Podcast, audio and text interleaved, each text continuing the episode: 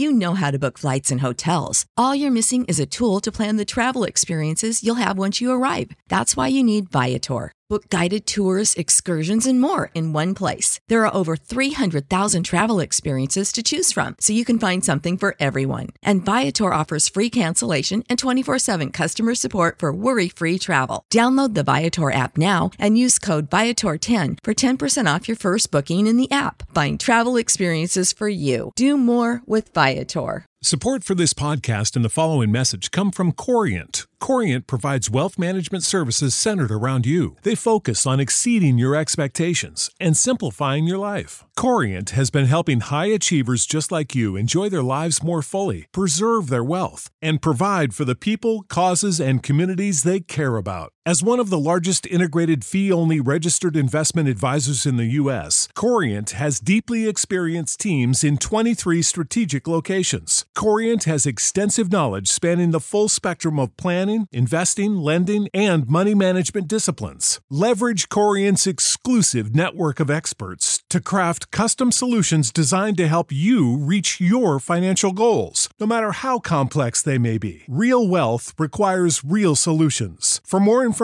connect with a wealth advisor today at corient.com. That's C O R I E N T.com. Corient.com. Do you bleed green? Are you an ultimate Eagles football fan? Well, you're in the right place. Well, you're in the right place. This is Birds 365, hosted by the new Mac and Mac, Jody McDonald and John McMullen.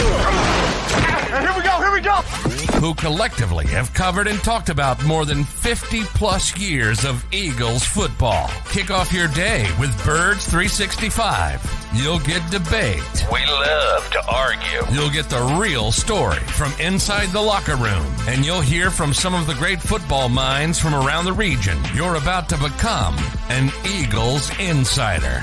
Get in the game. Join Jody Mack and Johnny Mack and join the football community that flocks to Birds 365. Birds 365 starts right now. Welcome to the NFL. Let's go. Let's go. Go.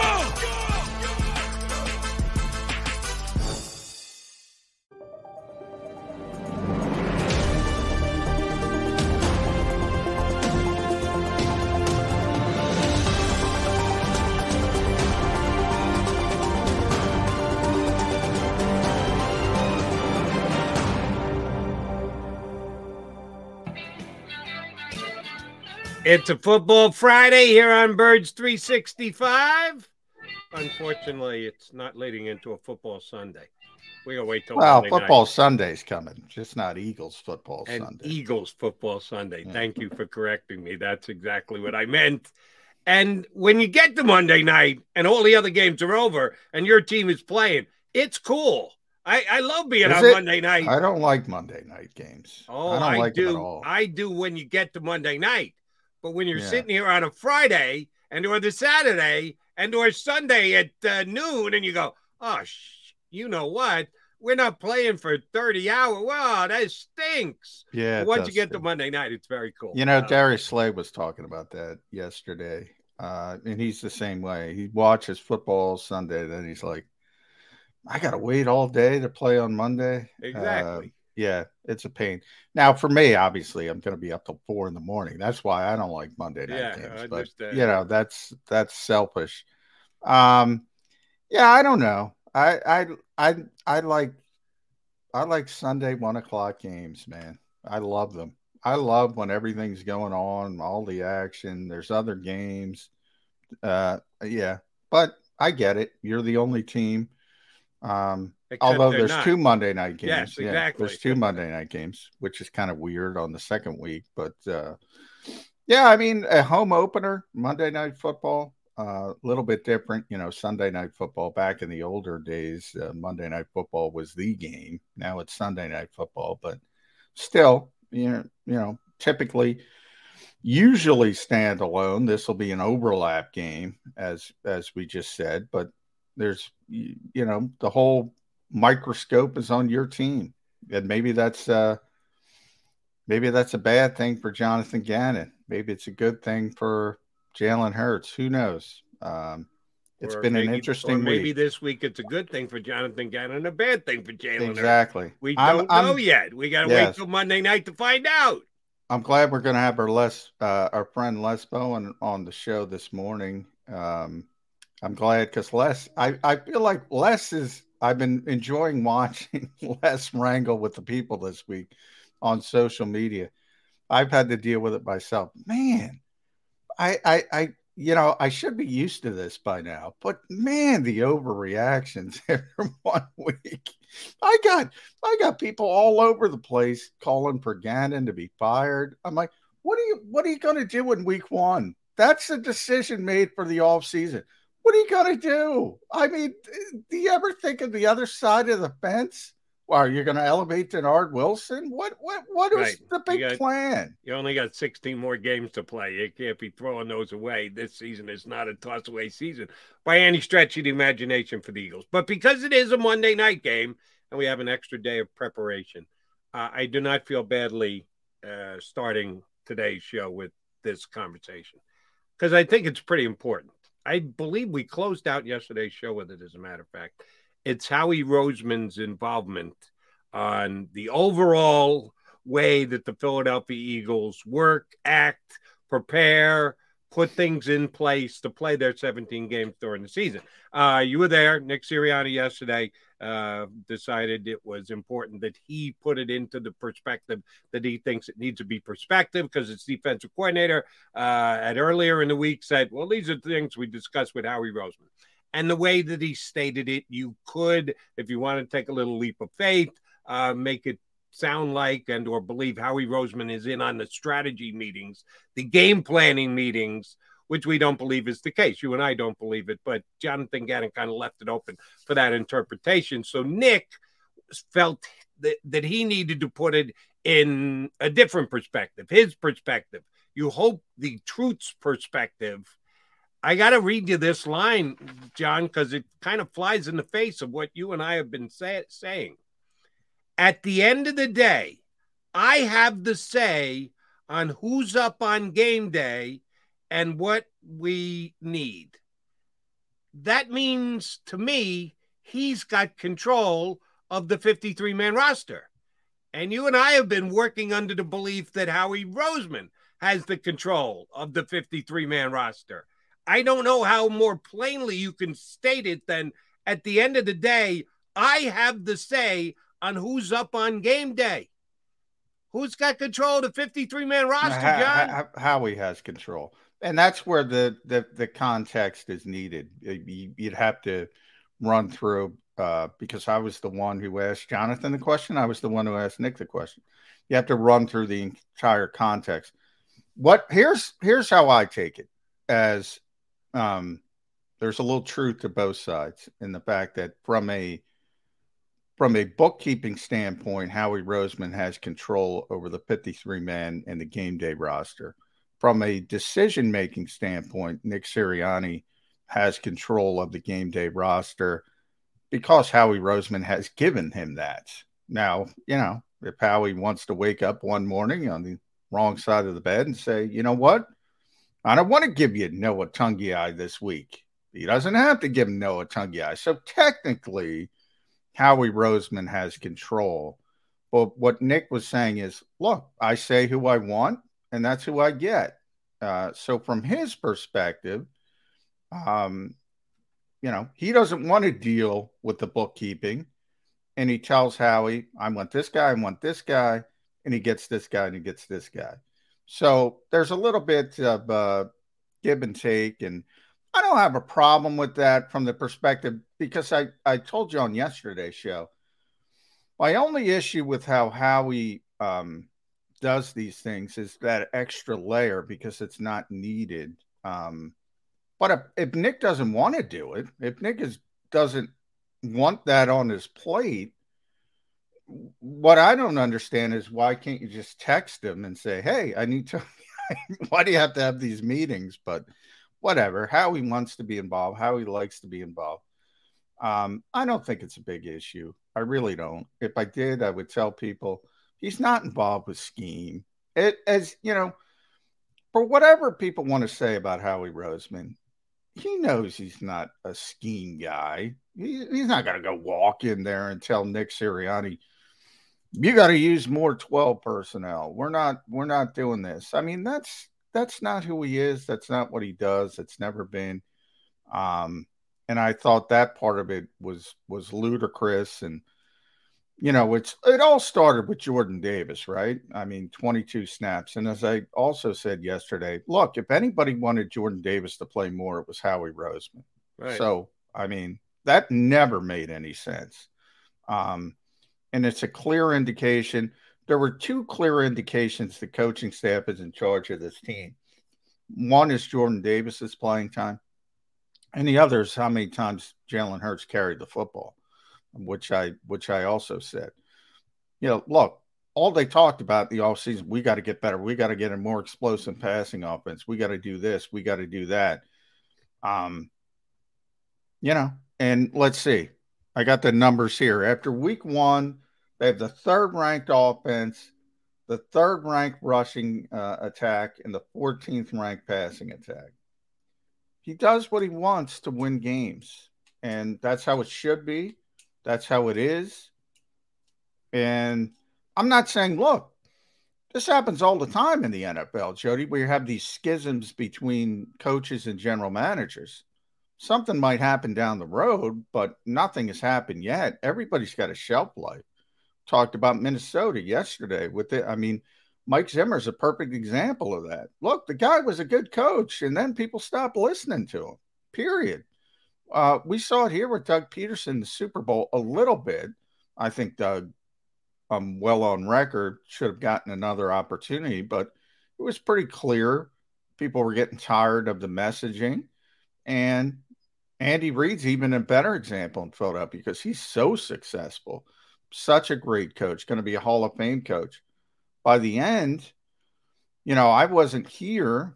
You were here and and you know from my perspective as an outsider i would have said i i would have fought through it but everybody i talked to said no it was time it was time no, it was, it was time, time. Um, as good as andy was it was time to go in a different direction yeah. now you're you know you're not getting a better coach than andy reid that's nothing against anybody else yeah um, what are the odds of you getting a better coach than andy reid uh, almost zero but here's the bottom line they won a Super Bowl without Andy Reid, even though they yeah. had been as good as they were. So the change turned out to be okay. Yeah. Even though you could look in them and go, wait a minute, how can you fire a guy knowing full well you're probably not getting a better coach? Yeah. Well, because maybe the not better coach can actually win the Super Bowl. Yeah, and we've seen did. it. You know, Tony Dungy, Jon Gruden.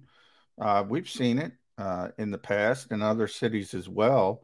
Uh, Jimmy Johnson, Barry Switzer, maybe the best example of all. Barry's one of the worst NFL coaches I've ever seen, to be honest. Uh, won a Super Bowl because they had so much talent. Um, yeah, I mean, that's the ultimate. But if you're looking for consistency, you know, you know you're not getting a better coach than Andy Reid. Jeffrey Lurie knows that. He keeps calling him up and saying, "Hey, who should I hire this time, Andy?" Um, so it is what it is, and the Eagles got Super Bowl 52, but their their consistency hasn't been as good. And you know, that's up to individual fans what the trade-off is. I imagine they would take the Super Bowl, most of them.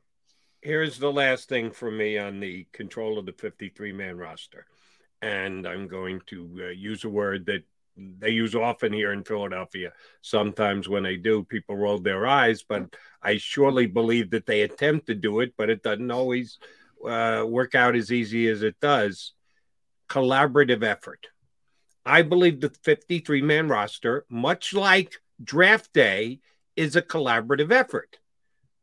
But at the end of the day, at the, the, the most important minute with the draft, it's when you're on the clock somebody's got to have the last say. The bottom line guy has to be the bottom line guy. And I think it's funny that Nick yesterday said, bottom line. I don't believe he's got the bottom line. I believe Howie's got the bottom line. Now, yeah. I always believe it's a collaborative effort, But as you pointed out, there's only one guy who's allowed to call in the roster to the league office, and that's Howie Roseman. So uh, Nick could hand him the list of here's the 53 I want. If Howie doesn't want to call that 53 man in, Howie calls whoever the hell he wants in because it's his job. So I believe it's a collaborative effort. We've had 20 games. The Nick Sirianni, uh, Sirianni era is, oh, excuse me, 19, 17 last year, plus a playoff first, plus the first one this year. So it's been a 19 game effort between the two. I would not be surprised if all 19 times Nick Sirianni has said, Howie, these are the 53 I want for Sunday, that Howie submitted those exact 53. So, yes, Nick Sirianni has gotten what he's wanted. Yeah. But if Howie wanted to, the bottom line is Howie's the last line of defense. He calls it in, and if he wants to swap out two tight ends, he swaps out two tight ends and goes back to the coach and says, Listen, you got most of your 53, but here's the one that you didn't get. I don't know that that's happened. Maybe that will be a point of contention down the road, much like Nick uh, Doug Pederson wanting to retain some of his coaches and the powers that be not wanting to do so, and that ended up being the reason that the two parties split. Maybe this will be the rub a year from now, two years from now. Yeah, that's what I that's what I wrote about, and the Eagles got upset about it. I because I I wrote a column and I said, look, there's potential for issues but there has been no issues to this point. I don't get caught up in the semantic stuff, like because Howie hands in the card, um, you know, versus Nick, who believes, you know, who who has gotten everything he wanted and doesn't want to hand in the card. He doesn't want the the the menial task um, because he's so focused on getting ready for a football game. So from his perspective, he gets what he wants, so he thinks he has control. And the reality is, from a, as I said, from a bookkeeping standpoint, Howie has control. So you you can spin it any way you want from there, but there is potential for issue. But there's potential for issue everywhere, Jody. We've seen coaches, everybody has a shelf life. That's what I just talked about. Ultimately, there will be an issue. What that issue is, I can't tell you. I, I can tell you there will be an issue because there's always an issue, whether it's Andy Reid at the end, whether it's Chip Kelly, whether it's Doug Pederson who won a Super Bowl, there's always an issue, right? There's always an issue. So you you try to say, okay, where are the potential paths for issues? This could be a potential path for yes. an issue down the road. I agree with that part of it. Um, but I don't think it's an issue right now. I really don't. Right, nor do I. Uh, it just was the way that Jonathan Gannon kind of opened up that Pandora's box that they felt they needed to show a little bit more, uh, shine a little bit more of a light on it. And the light told you where they sit. I think it's pretty easy. Nick Sirianni picks his 53. He submits it to Howie Roseman. Howie makes the final decision on who the 53 are. I would believe well, 19, 48 game day. Uh, the game 48, day, excuse yeah. me. Um, Howie uh, probably has given Nick Sherry what he wanted 19 out of 19 times so far. Yeah. But at some point, they they might disagree, and it'll be interesting to see when they do if uh, that is the beginning of a fissure. All right, uh, Eagles and Vikings coming up this week. Joining us next, we've got a guy who, according to Johnny Mack, I did not know this, uh, but John said we got to get Les on because the people are jumping in Les's, uh, you know what? Uh, because I love the wrangling, Les. I love the wrangling. All right, uh, I, I, am going to find out what the wrangling is with Les Bowen from NJ.com. He joins us next here on Birds 365.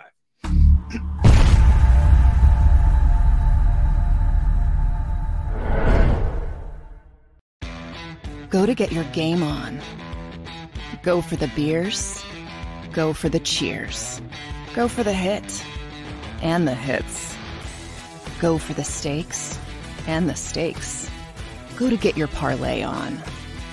Go to get your party on. Go for the scene. Go for the screens. Go for the gallery. Go for the win. Go to Ocean. Visit theoceanac.com to plan your visit. Philadelphia fans. were cut from a different cloth. Born into a brotherhood and bonded to our team for life. We believe anything is possible because we've witnessed the impossible. While we may be from different neighborhoods, come Sunday, we are one and we will be heard. Pond Lehocky, official partner of the Philadelphia Eagles. It's the number one news at 10 p.m. Action News on PHL 17. Join Sharrie Williams, Gray Hall, Ducis Rodgers, and meteorologist Adam Joseph for all the big stories at a time that's right for you. Action News at 10 p.m. on PHL 17. I get scared sometimes. Of a lot of things. Joining in. Decisions. The dark. The dark. But I once heard someone say, But as I always say, it's okay to be afraid as long as you face the fear. and keep moving forward.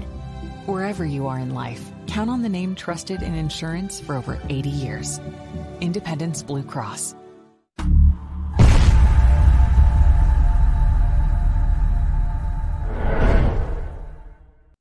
Welcome to Pond Lehocky. We've helped over 100,000 injured and disabled workers obtain benefits, as well as some of the biggest settlements in the state. If you've been injured at work, give Pond Lehocky a call. Go passionately. Go fearlessly. Go confidently. Go birds!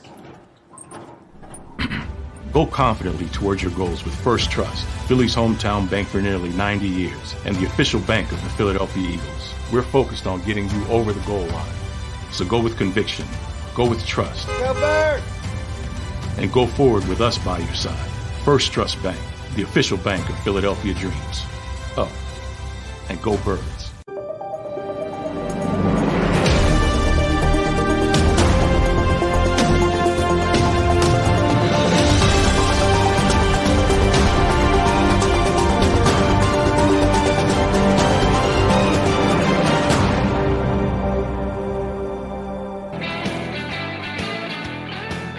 You got Mac guys, McMullen and McDonald here on Birds 365, and we are joined by Les Bowen, who is looks like gone outside. That's why he's got a jacket on. It's a nice morning. Yeah, it's chilly. Little chilly. little, little uh, nip in the air. How are you this morning, Mister Bowen?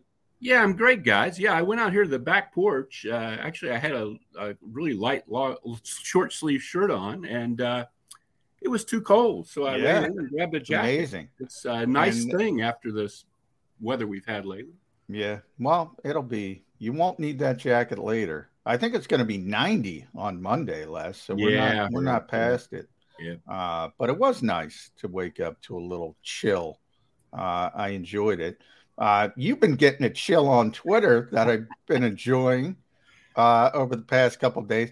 Les, I don't know how you do it, man, because I've gotten a lot of uh, stuff. This is mute season for me. I just I can't take it. I just I just hit the mute button. But you you give it back. Uh, uh, What uh, you know? I've been doing this for a long time. You've been doing this for a long time.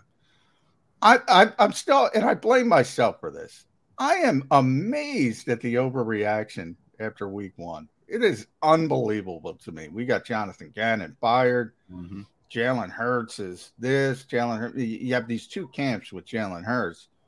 You know, spectacular. Won that game in my estimation for the Eagles, uh, and and that's been one of the discussions. Can Jalen Hurts win a game? Well, he just won a game. Yeah. But he didn't do it the right way, right? Because he ran Well- the football too many times. Um, so where where are we with this team and the overreaction? Yeah, Oh, your yeah. thoughts Well, on that? I think that's often the case with week one. I don't think people expected the game to go the way it did. I think I kind of thought it would be a close game. I didn't think it would be 38 to 35, but you know, I didn't think they were the Lions, you know, aren't the 3 13 and 1 team they were last year. I think most of us realized that, but I, I don't, I'm not sure many fans did. But anyway, what happened with me is really silly. And you know, it's instructive of the dangers of getting into extended debates on Twitter, which I should never do. I should. Yeah. My wife says I spend too much time on that, and it really is a waste of of time and energy. But I wrote a column for NJ.com about Jalen Hurts, and I did. My I was working out of. I asked Nick Sirianni about Hurts getting hit on those slides, Yeah. Which people were up in arms about. And Nick explained, you know, this bothers me a lot too, but in fact, the rule is that if the defender is kind of, you know, committed to hit tackling him or, you know, moving forward when the slide starts, he's allowed to hit him. And, uh, you know, I sort of use that as a jumping off point to say 17 runs is nuts. Yes, they won the game. Yes, he, he played very well, but we're kind of looking for a different sort of offense this year, and we didn't really see it in game one. It's not, you know, I wasn't, it, there's no subtlety on Twitter or on the no, internet. No, there is not. I, I wasn't like standing atop the battlement waving the flag of this all sucks and, you know, what the hell's going on. It was like, hey, this is, you know, they want to have an offense where DeVonta Smith catches a pass. uh, you know, I mean, I don't think that's a controversial position. No. But I kind of got in a back and forth. Jeff Mosher, who's a very good reporter and a good friend, wrote kind of a counter thing saying, yeah, they're going to keep running the ball with Jalen Hurts because they have to play to his strengths. And I was like, you don't, here's my thing A.J. Brown, Dallas Goedert, DeVonta Smith, these are guys that I know the Eagles want to build around for the next several years, right? Yeah. Jalen Hurts, maybe they want to build around him for the next several years, and maybe they don't. They have those two first round draft picks next year for a reason. I wouldn't build anything around, if I have those guys, my offense is going to be tailored to their strengths. you know, so it's it kind of was a point. between me and Jeff, and he he made some very good points, and we actually texted with each other, and our positions weren't as far off as they might have appeared initially. But I, I said something on Twitter along the lines of, you know, if if your quarterback can't play to the strengths of AJ Brown, DeVonta Smith, and Dallas Goedert, then maybe he's not your quarterback you know, and people just got, oh my lord, you'd have thought I'd insulted Jalen Hurts' mother and and said that he had never win another game and and he was the worst quarterback in the league and I'm a racist and you know it was, oh, it oh, was my, unbelievable. Oh. And I I probably overstated, but I got a little too wound up in my argument. Uh, my own my initial fairly modest point is the week one offense is not going to, you know, get them to the Super Bowl. Uh, they are not going to score 31 points plus a pick six from the defense against good defenses with Jalen Hurts running for his life and them not picking up any blitzes and DeVonta Smith not catching any passes. Yeah, see, you finally touched on it, Les. And I think it is the point that has gone under talked about, underreported, under evaluated the Lions blitzed a lot. Yeah, they did. John, if you if you know how to look it up, I'd suggest that they might have blitzed more than anyone else in the National Football League in week number one. And the Eagles weren't great at picking it up. He was under pressure way too often. I thought the offensive line, mano a mano, the five guys up front were fine. But in blitz pickup and being mm-hmm. able to recognize when it's coming and where it's coming from, not great. So that lent itself to Jalen Hurts taking off as often as he did. What would you rather have him do? Just fall to his knees and take a sack? That doesn't do any good. Why not take off and try and make a play with your legs? So Jalen had to do that right. on several occasions during the game. So, no, I'm not oh my God, the, e- like the Eagles to. planned every single run he yeah. did. No, they didn't. The the, the yeah. Lions had a hand in that with as much as they blitzed. Yeah, it, but they, they had they have to pick up those blitzes. He has to recognize them coming, which I'm not sure he did a great job of. Yeah, Some I, I was going to say like that. Blitzes, I was going to say that, Les. Part of that, when when yeah. you have an unaccounted for rusher, that's on the quarterback to get the football out uh, a lot of times. So there's a give and take of um, or call an audible or something. Yeah, you know, but yeah, uh, sometimes what looked like a blitz wasn't really a blitz. Sometimes they were just running games and stunts up front, and the Eagles weren't picking those up either. you yeah. know, I mean this this this is kind of I don't dislike Nick Sirianni's plan of not playing the starters much in the preseason and having kind of a uh, an easygoing training camp because injuries are the bottom line. You know, in the NFL, you can ask people in Dallas how that goes. Yeah, yeah. Um, but there's a trade off, and they like to pretend there isn't. You know, they'll still uh, all this week they've been asked about. You know, were you guys, you know, a little not ready because of the preseason? And so, oh no, no, no, we had a lot of practice time. Blah blah blah blah. That's a bunch of crap. You know, they it is a long range strategy. It's a strategy for the 17 game Yeah. season. It's not a strategy for the opener. And they ought to just admit that. you know, Yeah, I don't know why it's so opener. difficult. They You know- got through it, but they were not as prepared as the Lions physically and you know timing wise. By the way, Les, um, yeah, I'm with you. I don't know why they just don't admit it. 14 missed tackles tells you all you need to know. But it was interesting because Dan Campbell the day after was complaining about his team's tackling.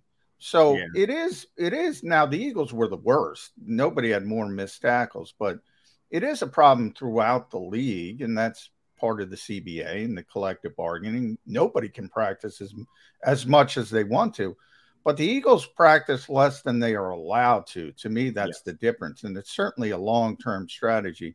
I I agree with you there. But to button up this Jalen Hurts thing, were you um I don't want to say surprised, but Shane Steichen went on record. Jonathan Gannon got all the press this week, but Shane Steichen said, you know, it's basically one progression, two progression, go. That's all it is. So when you start, and I, I think when fans start thinking about, well, if, if, is not open, if Dallas is not open, you got to go to Jalen Hurts. That's not what this offense is. So That's a good point, and that kind of went right over my head to tell you the truth, John. I Yeah. wasn't really focusing on that. Like everybody else, I've written two pieces about Jonathan Gannon this week. yeah, But yeah. uh, you know, it and we'll get to that, by the way. yeah, you know, that's that's. I hope that's something that evolves as the season goes on. Frankly, because I don't think if you get to the playoffs against good defenses, I'm not sure that's a that's I don't think strategy I, I want to go I'm- with. honestly, Les, I don't think it's evolving, but here's the difference. And I think this is the coaches more than Jalen Hurts. And that's what Shane said as well. They're the ones who have to be disciplined. So instead of it being AJ Brown first progression, Dallas Goedert second progression, uh, progression every single time, they got to mix it up and say, no, I got to be disciplined. This is DeVonta. DeVonta on this play, even Quez Watkins, and that kind Yes. of, you know, will will free you up from defenses keying on keying on one or two guys. So I think that's about Nick Sirianni and Shane Steichen, not Jalen Hurts, and that's what Shane said. I don't want him thinking about that. In fact, Shane Steichen said, "That's on me. That's on me. He's designed to get the football to AJ Brown. And by the way, if they're not covering AJ Brown, I'm fine with it. Keep throwing Sure. it to him. Yeah. But again, if, if 15 targets a game, A, somebody's going to figure out how to Yeah. blanket sandwich, do something with AJ Brown. B, somebody's going to hurt AJ Brown, even though he's built like uh, I know. Superman, It's you know. amazing. I'm not, think not about sure that. about that Yeah. one, Les. Yeah. Well, everybody gets hurt. He's right. Yeah. But yeah, it's hard to imagine AJ again. But he got hurt last year in Yes. Tennessee. So it happens. Yeah. All right, let's uh, let's flip it over to the uh, offen- the defensive side of the ball. That was a mess. John mentioned the missed tackles, and uh, they were the leading missed tackling team in the National Football League. And Jonathan Gannon, you go him on the carpet all you want. If they tackle the way they tackled, Jonathan Gannon's system's not going to work. But his system wasn't great last week, and yeah, he got a lot of attention for it, and he should. What kind of adjustments do you think he makes this week against Minnesota? Well, you know, it's interesting, guys. I have a piece this morning where I point out that, uh, and it's still true. The last time I looked a little while ago, somebody got into Jonathan's Wikipedia. I saw that. Yeah. Uh, Somebody and is said some unkind things about his coaching. Uh, but uh, you know, it's uh, I, I, they have to do a lot different this week, and I'm a little bit pessimistic about getting all this fixed you know, you go down there and they say, oh, yeah, we can, you know, just a few adjustments. Other than some decent pass coverage, they didn't do anything well in Detroit. They didn't rush the passer, they didn't get pressure. Uh, they didn't stop the run. They didn't come close to stopping the run. Uh, and Fletcher Cox is talking yesterday about, well, it was really just three plays. Well, that's the way runs work a lot of times. That was often the case when LeSean McCoy played for the Eagles. You know, it wasn't like he went out there and gained 20 yards a carry. It was he would run for 40 yards and then maybe they'd stop him for a loss or something. It you can't just say with that, you know, that, that's nuts to say, oh, except for three play. You know, I I don't know. I I was expecting, I mean, I know they've got five new starters and they didn't play together in the preseason. But I just didn't see he was in four man fronts a lot against the run. Yeah, that was strange. Five man fronts. Yeah. Uh, they admitted that when they got the 17 point lead, they thought Detroit was just going to pass all the time, and Detroit didn't feel the need to do that and didn't need to do that. You know, I don't know what we're going to see against Minnesota and Dalvin Cook and Justin Jefferson uh, and Kirk Cousins, who has a very you know, Kirk Cousins is not an elite quarterback, but he's an elite thrower. He's had a great. Yeah. If he only played against the Eagles, he'd be in the Hall of Fame. uh, he has done very, very well against the Eagles uh, with Washington and with Minnesota, and uh, it's going to be. You know, I think the fans are kind of expecting everything to be fixed, and and the emotion is just going to run the Vikings out of the stadium Monday night. But I, they've got a long way to go in practice this week to get to where they can really compete with a team that came out week one and played real well. All right, I'm gonna I'm gonna throw some rare optimism at you, Les. Um, if if I said to you, 14 missed tackles turns into four missed tackles, the, the Eagles probably win that game by 17, 20 points that's a pretty easy fix. You know, we just talked about the preparation. You would think as the season wears on, guys get more used to it. You know, the first two games is the new preseason. As long as they tackle a little bit better, everything should be fine. But is that can, too can optimistic? I, can I ask a question? Um, we all agree the Eagles' defensive line did not play well on Sunday, no, right? No. Just as a whole, we can make that statement. Defensive line did not play well on Sunday, and you say with more preparation and better tackling, they can be that much better. How much work did Fletcher, Sweat, and BG get in yesterday at practice? No, and by the way, that's going to continue. That's the plan for those particular players all year to keep them as healthy as possible. So the so. continuation of preseason, less is more, is going to continue into the regular season, despite the fact that three key pieces on a unit that all three of us agree played like spit on Sunday yeah, go ahead, take the day off, boys. Hey, a little rest for you. Load guys. management. load management here. coming your is, way. Is really? Another, is that what another... you're telling me, Johnny Mack? Is that what you're basing your optimism on? The three guys no, on the I, offensive I, I, line that sucked on Sunday? Look, take the day off in the middle of the week. Um, when it comes to Fletcher and Javon, they didn't play well, and they got to play better. Um, but the missed tackles, you know, a lot of it was CJ Gardner Johnson. A lot of it was Avonte Maddox. A lot of it was Kyzir White. Um, yeah. back end defenders. Brad, now, Bradberry missed the one big one too. Uh, Bradberry uh, was, was oh, uh, Groach yesterday was burying Bradberry. Bradberry didn't play all that bad. He missed that no, one tackle. That was real. That was a really bad play, but he didn't play badly no. in no. coverage. What? What? Well, with the missed tackles? Yeah. Okay. There to me, there's different kinds of missed tackles. If you're in position and you have your arms around the guy and you somehow he gets out of your grasp, that's certainly a fixable missed tackle. If a missed tackle is you being a step or a step and a half off from where you should be and you're reaching for the guy and he blows through your arm, that's a missed tackle, but you weren't there. You know, I mean, I see guys miss tackles like that, and it's because they can't get to where they need to be to make the tackle. And I, I don't know. I, I hope that's not the case this week, but it was kind of the case a little bit in the opener. I thought a lot of uh, kind of reach and hey, come back, you know, over here, I'm over here, you know, yeah, uh, kind of tackling. Well, I always joke, Les, that nobody cares about the running game until they care about the running game. So they don't even talk about it in the off season. Nobody talks about it. And then Detroit shows up week one. It usually doesn't happen to December, to be honest, but they show up week one and say, We're going to run it down your throat. We have a good offensive line, we have a good running back, mm-hmm. and they run it down their throat. I, I, Haason Reddick, undersized. Yeah. Kyzir White, undersized. CJ Gardner Johnson, undersized, moving from nickel to safety. Is that a potential issue? Oh, yeah, I think it is. I mean, even Fletcher Cox, at this point in his career, Fletcher's kind of a pass rush specialist. He's he's not he was horrible against the run Sunday. And it was mostly because he was looking to get upfield uh, and rush the passer. You know, he's it's they're not set up to stop the run unless Jordan Davis is in there. And we that was a big issue this week. The number of snaps he yeah. got. Could he have played more?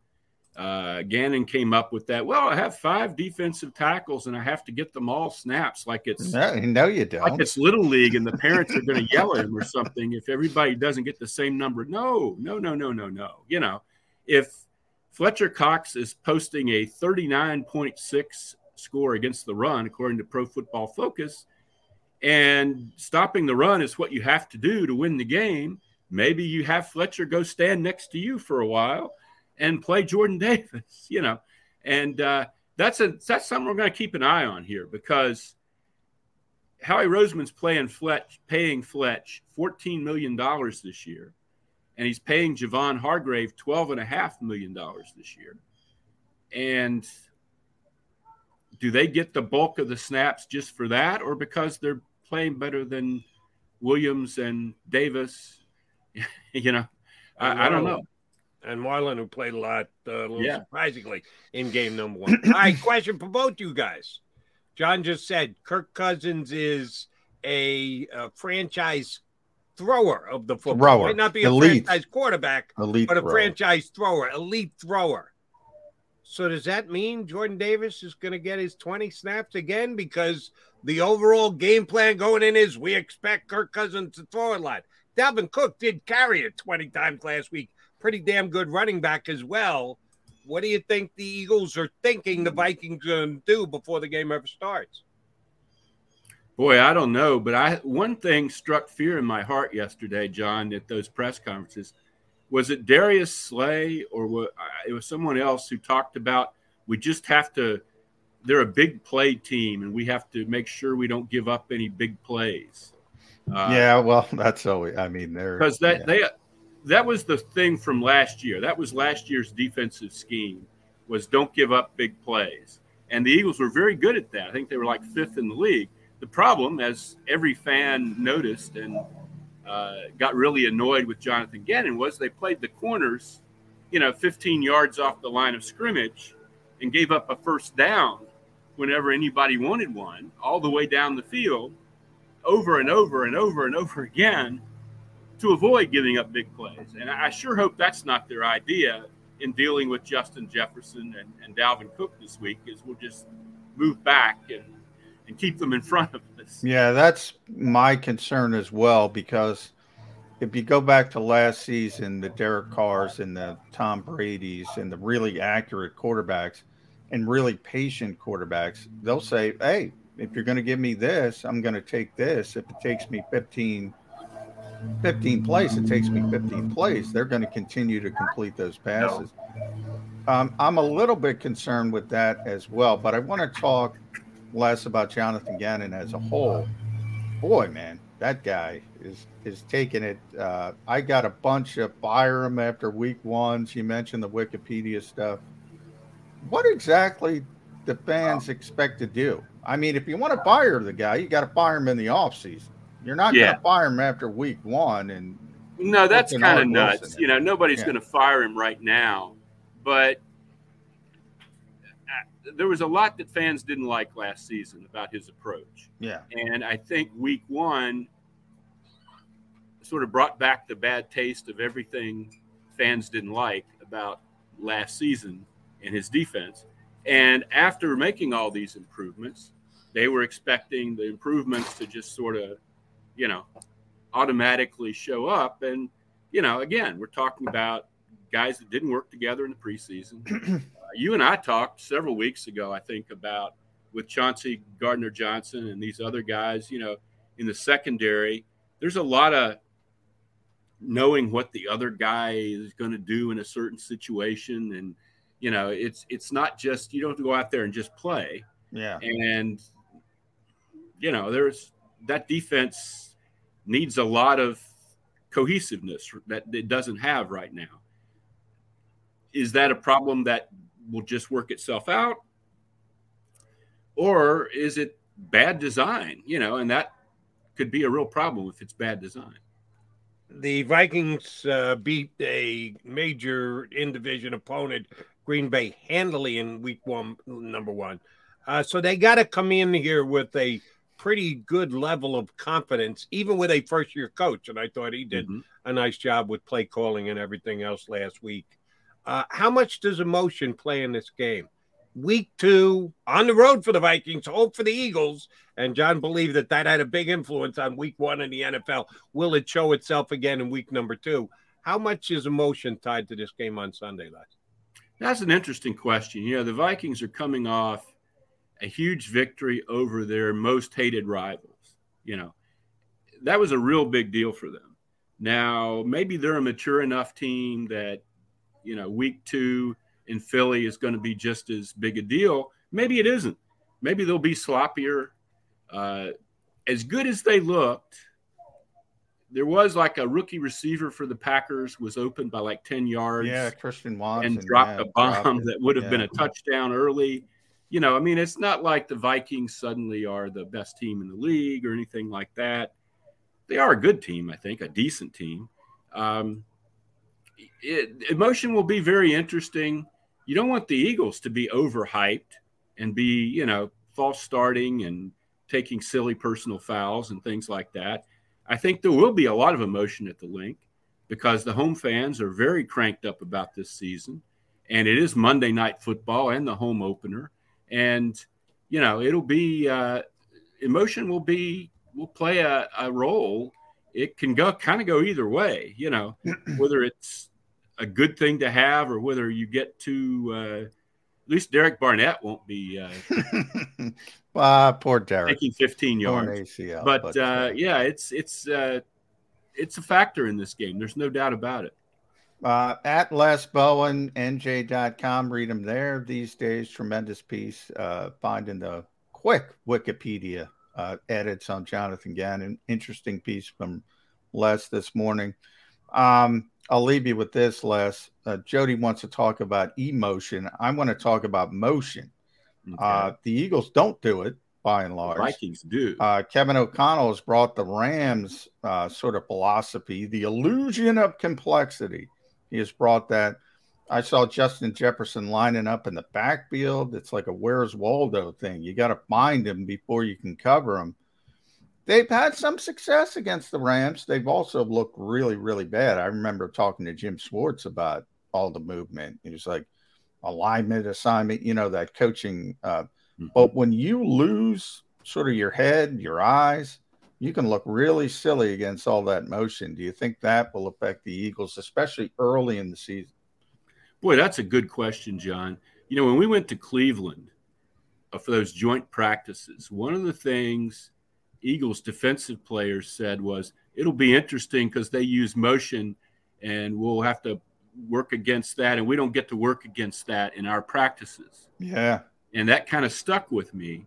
Uh, this is not something the Eagles defense is really looking at on a day-to-day basis. You know, it, it so yeah, that could be an interesting thing. Surely they're going to be like all over that, but – who knows? One would hope they're going to be all over that. We'll, well I, I think John uh, made his point, and Shane Steichen and uh, Nick Sirianni got worried that the Eagles don't use enough motion because I recall at least three times in game one, Jalen Hurts waving a guy with under Yeah. three seconds on the play clock. I'm going, wait, how are you not set? Do you see the clock? There's three seconds. Snap the ball. So I think Yeah. they were listening to John that they don't do enough motion. So We all listen to John. More motion week one than they did maybe in any of the 17 games last year. Uh, that's just my observation. I don't know if it's accurate or not. All right, let's go. Last thing. I'm going to need a prediction out of you. Not on who's going to win the game, not on the final score, on an over under Ah, number of catches by Jalen Reagor. I no no Oh. number of targets for Jalen Reagor. Doesn't have to be a catch, just a target.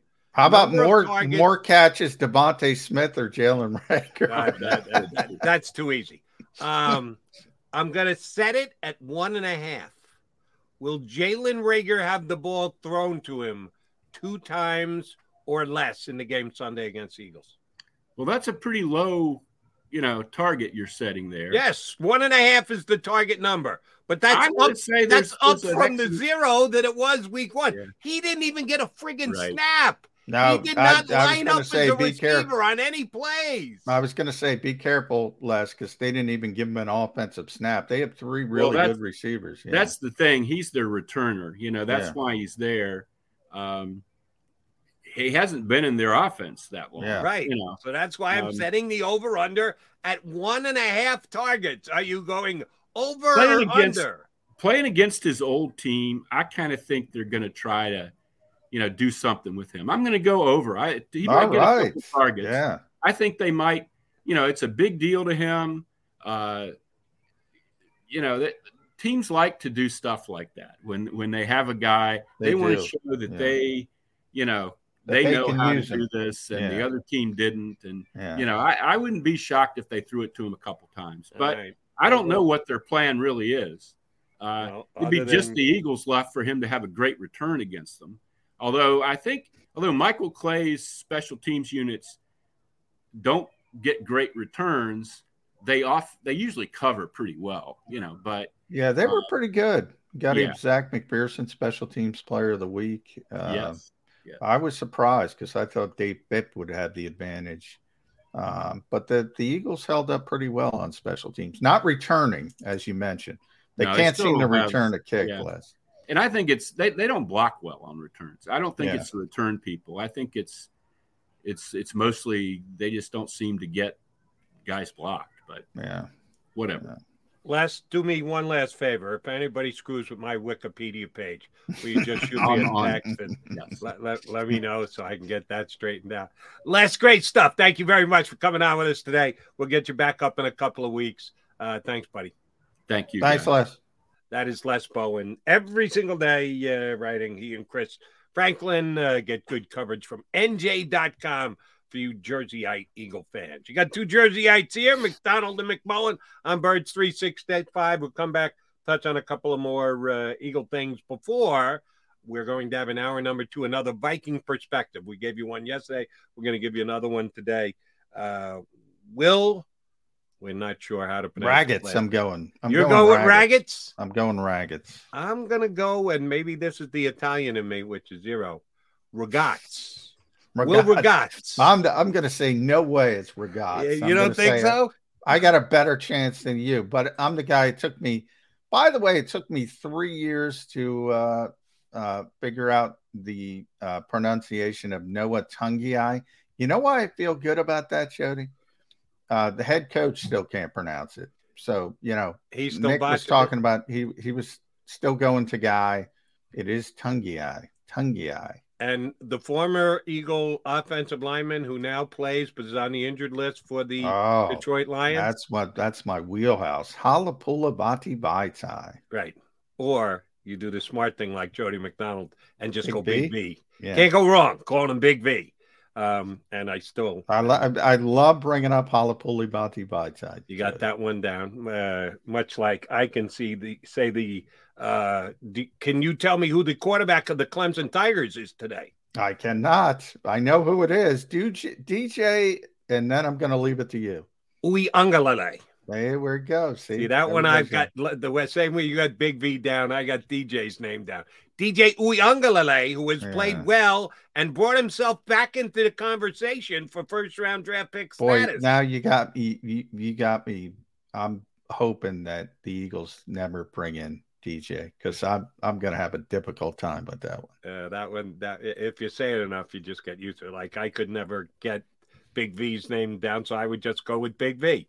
And I still screw up the guy on the Eagles defensive line who got more snaps than Jordan Davis. Marlon Tuipulotu. I got Marlon down too. Yeah, I still need work. I botch that one every once in a while. All right, he's John McMullen. I'm Jody McDonald. We'll come back. Uh, we've got a, a reporter from Sports Illustrated who covers the Minnesota Vikings, whose first name is Will, and we'll find out how to pronounce his last name with us. Coming up next hour here on uh, Birds 365.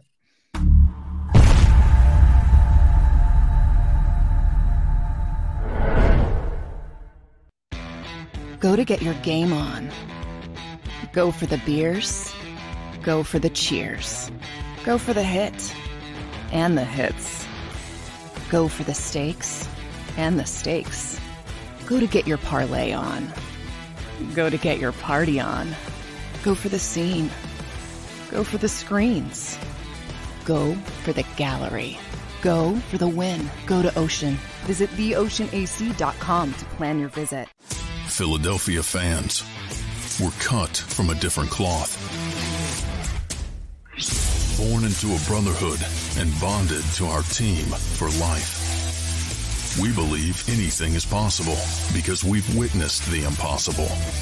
While we may be from different neighborhoods, come Sunday, we are one and we will be heard. Pond Lehocky, official partner of the Philadelphia Eagles. It's the number one news at 10 p.m. Action News on PHL 17. Join Sharrie Williams, Gray Hall, Ducis Rodgers, and meteorologist Adam Joseph for all the big stories at a time that's right for you. Action News at 10 p.m. on PHL 17. I get scared sometimes. Of a lot of things. Joining in. Decisions. The dark.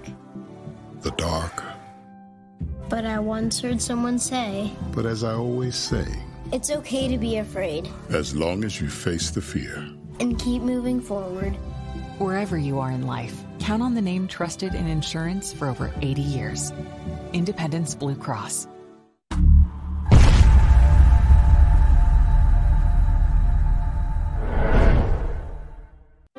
Welcome to Pond Lehocky. We've helped over 100,000 injured and disabled workers obtain benefits, as well as some of the biggest settlements in the state.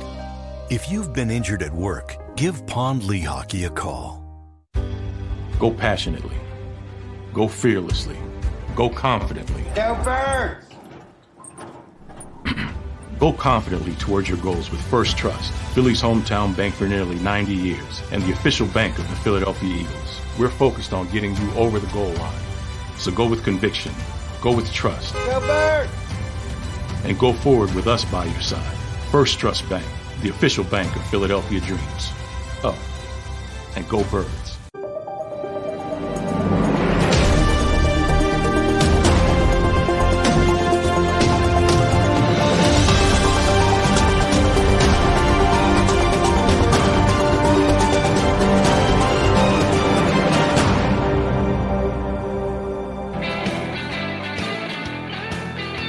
And Mac guys here on Birds 365, which, by the way, a little uh, humble brag here, even though we had nothing to do with it. Our logo is better than any of the other logos here on JAKIB YouTube channel. Agree or disagree? Oh, of course it is. It is. Uh, and, and uh, McMullen and McDonald had absolutely nothing to do with it. We were not consulted. No, nothing are, to do with we it. Are not designers. Uh, someone else did it uh, other than us, but we will take credit for it because it's Birds 365, and that's and and, and we're number one. We're the foundation, Jody. We're the we're, I believe we were the number. We were the first show on JAKIB. Mm, yeah, they changed the name of one show that came on before us uh, and That's got a true. new name That's and a new lineup. That's true. Big B All right. Barrett's been here longer than you got to give Uh, that's true. All right, I tried to humble brag, but it didn't Yeah, work. it- It, didn't work. No, it, it is because technically we have been Birds 365, which, by the way, uh, I just realized that th- this morning. Thank you for going there and brought it up. Um, today is show number 363. Wow. Yeah, I haven't asked you in a while because you're the official uh, uh, record keeper. Yeah, the, the record keeper. keeper. So uh, Monday will be 364, and the Eagles will be playing the Vikings. Tuesday will be show number 365 for Birds 365. Yeah. So the friggin' Eagles better win on Monday. If they rain on our parade on Tuesday when it's show number 365 on Birds 365, you're going to have one unhappy host here, buddy.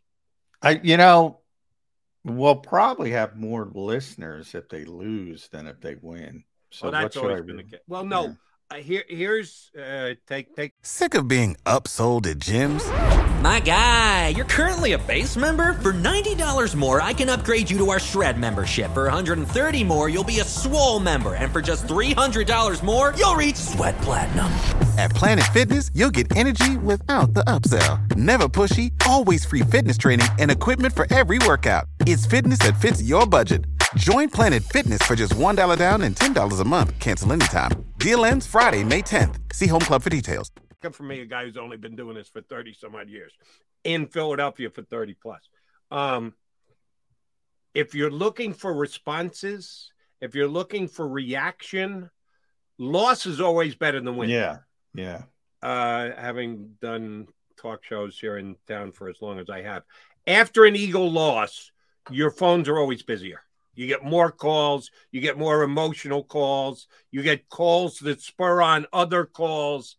After a win, you don't get as much back and forth. You don't get as much response. Now, actual numbers of listeners and or viewers, a wins will generate more. Really? You oh, All oh yeah, you get you get better ratings when the team is better. You oh, get Oh yeah. Well, yeah. I mean, if if you're, you know, that's a, you know, if you're the Detroit Lions last year, like you're and you start oh and No- nobody's paying 10, attention. Nobody's they, paying they, attention. They all just get out. They But they if- whine and moan and bitch for Yeah, a yeah, yeah, period yeah. and then say, "Ah, screw I'm this," out. and just Yeah, go I'm do out. something else. So you can't have that. But you know, if you're good but not real good, well, last week is a perfect example. The Eagles won the game. It's tough to uh tough to realize that at times because so many people have so many issues with how they won the game, but they did win, I think.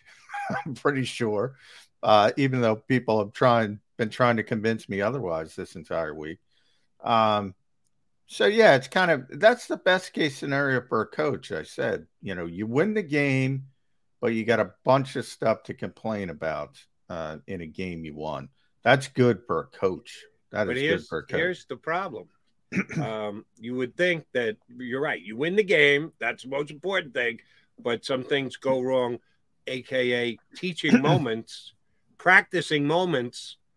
Oh, that's right. The Eagles don't practice, or not everybody practices. They have load management and take some yeah, downtime. yeah, we gotta.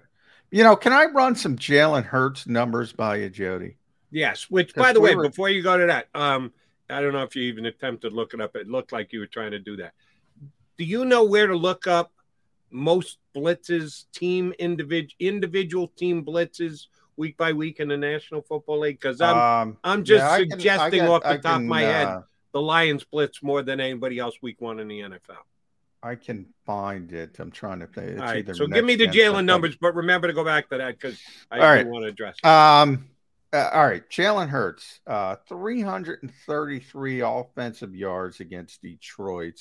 Uh, on third and fourth downs, he made 10 conversions for 150 yards and a touchdown.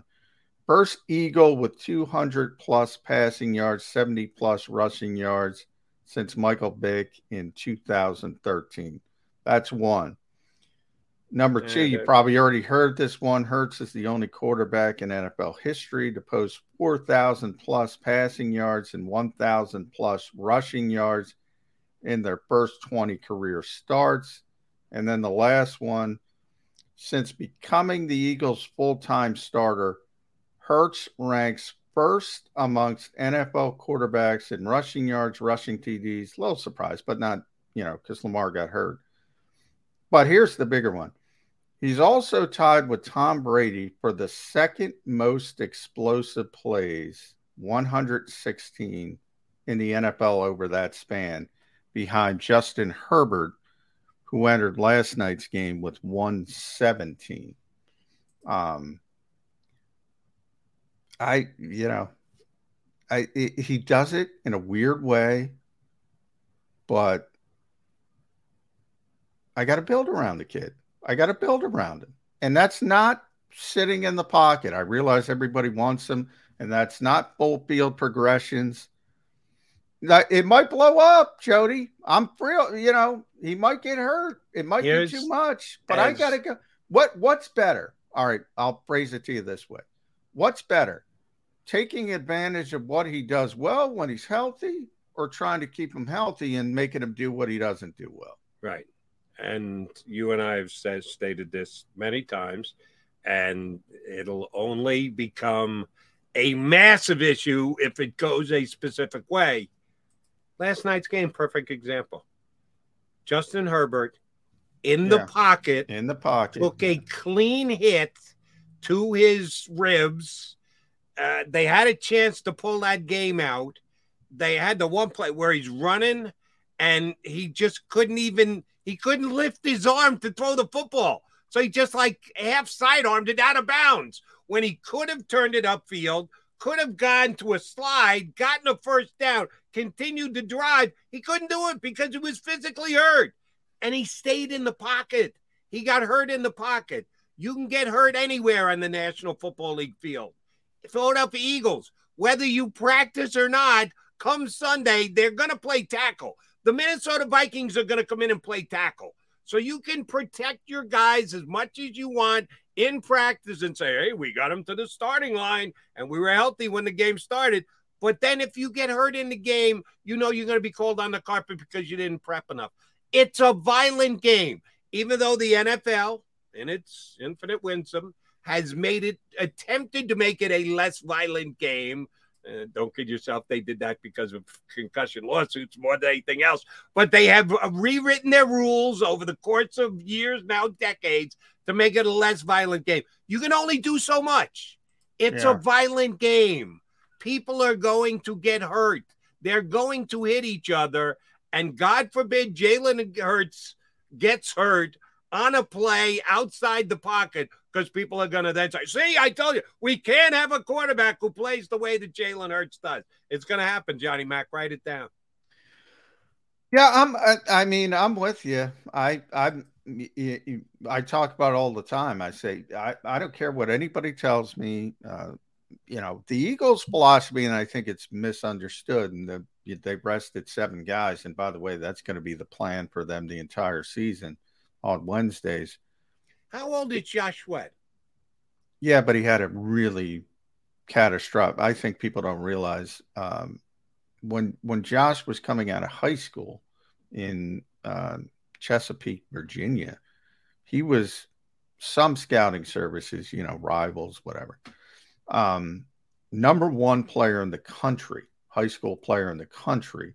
Um, and he had a devastating knee injury towards the end of his high school career, dislocated kneecap, one of those injuries, one of those Teddy Bridgewater type injuries where if they didn't get, if they didn't do things correctly, they would have been talking about amputation.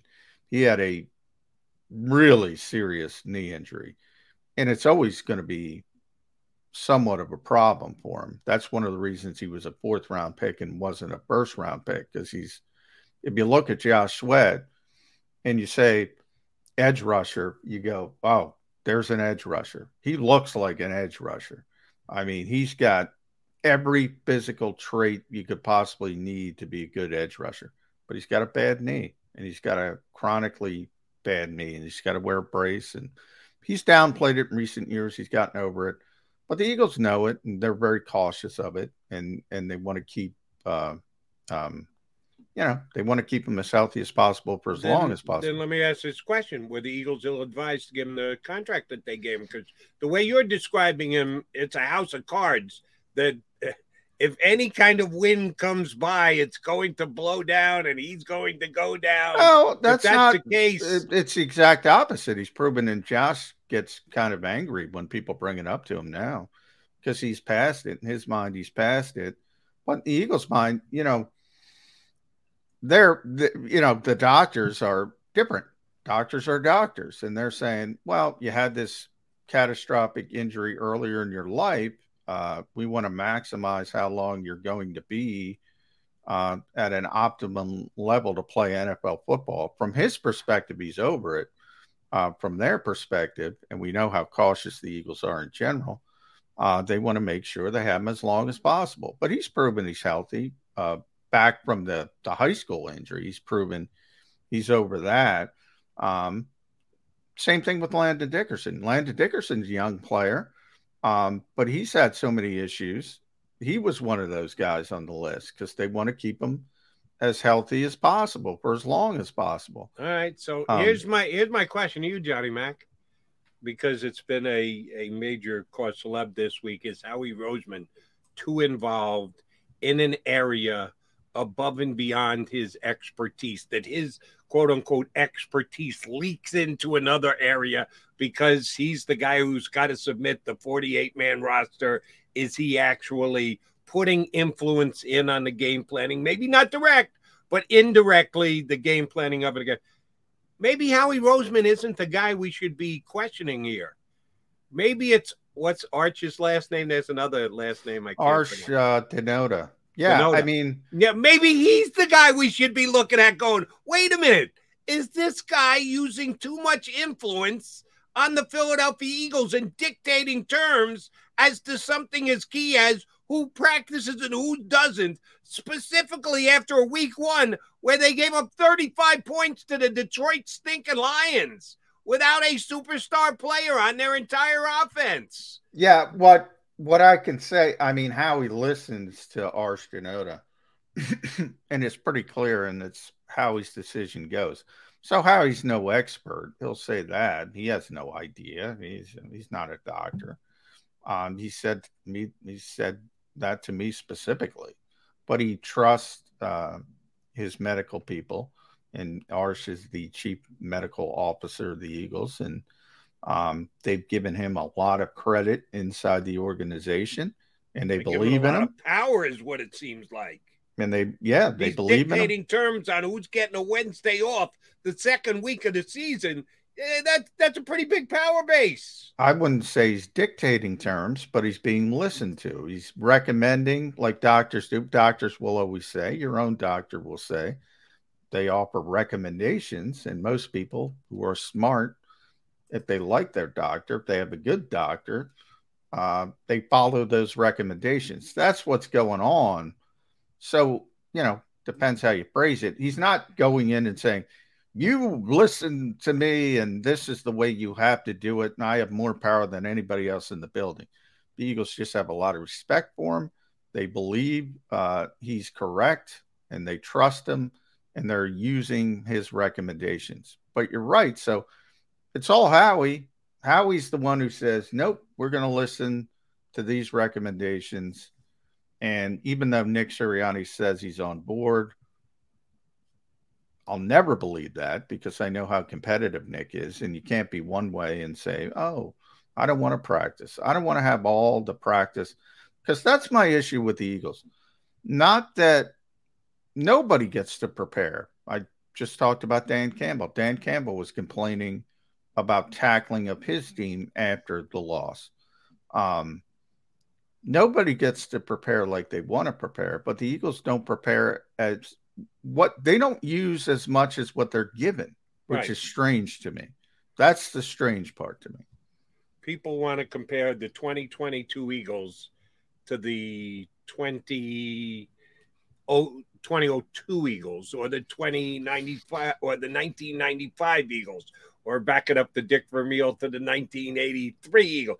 It- That's irrelevant. Yeah. That's ridiculous. The game has changed, the rules have changed, the collective bargaining agreement has certainly changed. So you can't compare those things. You compare the 2022 Eagles to the 2022 Lions and the 2022 Vikings and the 2022 Commanders. That's what you got to compare them to. What kind of level of practice are those teams, other teams in the NFL going through this year? Comparing them to any team prior to this is just a folly. That that's foolish and ridiculous, and people will continue to do it, but it's just dumb. Um, but you don't need to compare them to any previous team. You need to compare them to current NFL other teams. And you're right, the Eagles come in at less. And and specifically with the situation, I couldn't believe yesterday they had seven players in limited practice, six of which were listed as rest. John, we've played one game. One. This is Yeah. not coming down the stretch. Week 15, where your guys have taken a beating and they've got nags and injuries or whatever. It's week two of the season, and they're already resting six guys, several of which are younger than 25. They uh, Fletcher Cox, I get. Fletcher Cox has been in the wars. He's been in the trenches for a decade now. Brandon Graham, I get. Same thing. He's got a decade plus under his belt. Guys who are one and two years in the league, you're already giving them rest.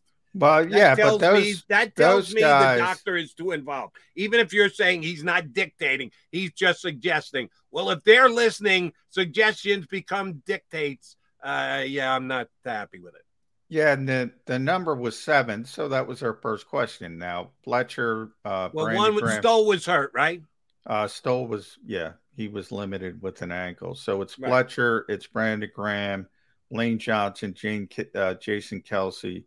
Um, um, I think those are the veteran players, the veteran maintenance guys.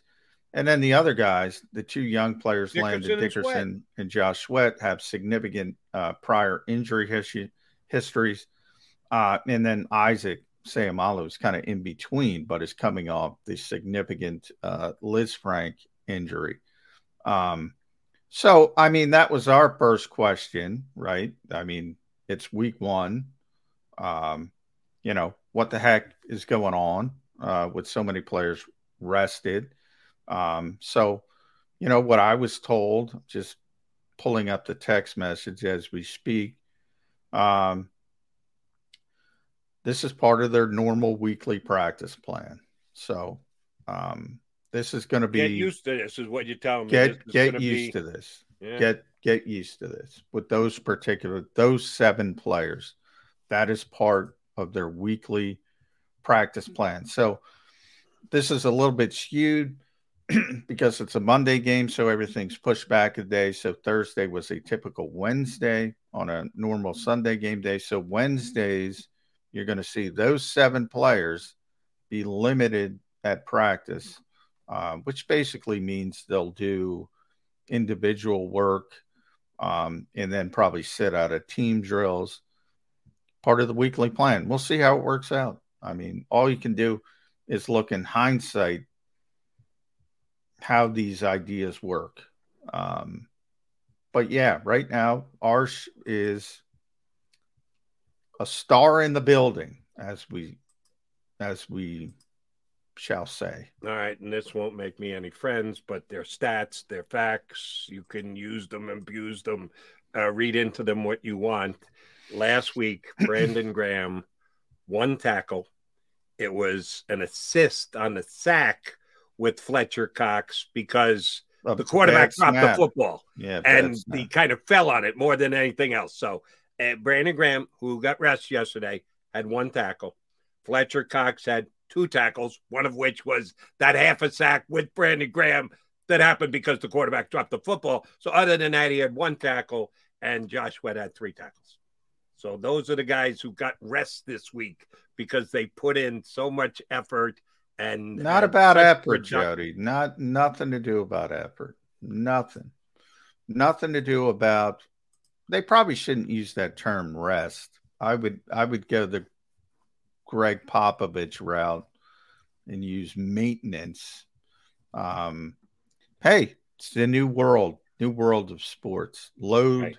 maintenance. And some things you have to be able to adjust, and some things you can look at and go, I think this is uh, not necessarily as productive as people think it is. That uh, it might not pay the dividends that some people think.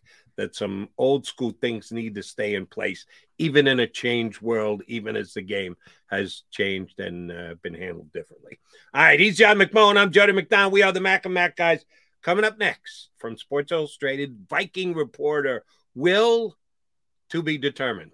No, we're not talking about who's going to practice for the Eagles. No, we're going to talk about the fact that we're not sure how to pronounce Will's last name. Uh, it's R A G A T Z. Is it Raggets? I'm Is going Raggets. Ragats. Uh, we'll find out for sure. Will's scheduled to join us. Talk a little Vikings via a Viking perspective. Eagles up next here on Birds 365.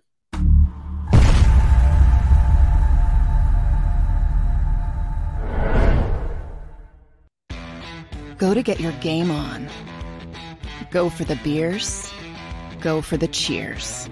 Go for the hit and the hits. Go for the stakes and the stakes. Go to get your parlay on. Go to get your party on. Go for the scene. Go for the screens. Go for the gallery. Go for the win. Go to Ocean. Visit theoceanac.com to plan your visit. Philadelphia fans, we're cut from a different cloth. Born into a brotherhood and bonded to our team for life. We believe anything is possible because we've witnessed the impossible. While we may be from different neighborhoods, come Sunday, we are one and we will be heard. Pond Lehocky, official partner of the Philadelphia Eagles. It's the number one news at 10 p.m. Action News on PHL 17. Join Sharrie Williams, Gray Hall, Ducis Rodgers, and meteorologist Adam Joseph for all the big stories at a time that's right for you. Action News at 10 p.m. on PHL 17. I get scared sometimes. Of a lot of things. Joining in Decisions, the dark. the dark. But I once heard someone say, But as I always say, it's okay to be afraid as long as you face the fear. and keep moving forward. Wherever you are in life, count on the name trusted in insurance for over 80 years Independence Blue Cross.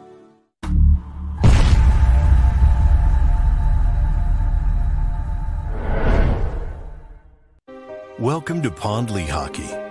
We've helped over 100,000 injured and disabled workers obtain benefits, as well as some of the biggest settlements in the state. If you've been injured at work, give Pond Lehocky a call. Go passionately. Go fearlessly. Go confidently. Go Birds! Go confidently towards your goals with First Trust, Philly's hometown bank for nearly 90 years, and the official bank of the Philadelphia Eagles. We're focused on getting you over the goal line. So go with conviction, go with trust, Go and go forward with us by your side.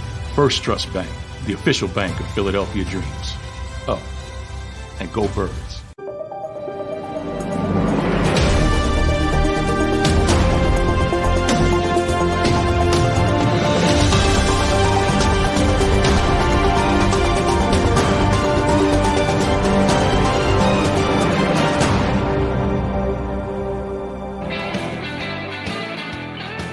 Your Mac and Mac guys here on Birds 365, McMullen and McDonald. And we are joined by a cohort of Johns from Sports Illustrated. He covers the Minnesota Vikings, and he looks like he'll fit right in here on Birds 365 because he's as follically challenged as McMullen or McDonald. Uh, but his beard's actually got some color in it, unlike me and Johnny Mac. Uh, Will, do us a favor. Pronounce your last name for us. Yeah, it's Raggets. I do it. That's, that's McMullen where- got it right. I thought Yeah. maybe there was a little Italian influence in there. It was Ragazzi. Yeah.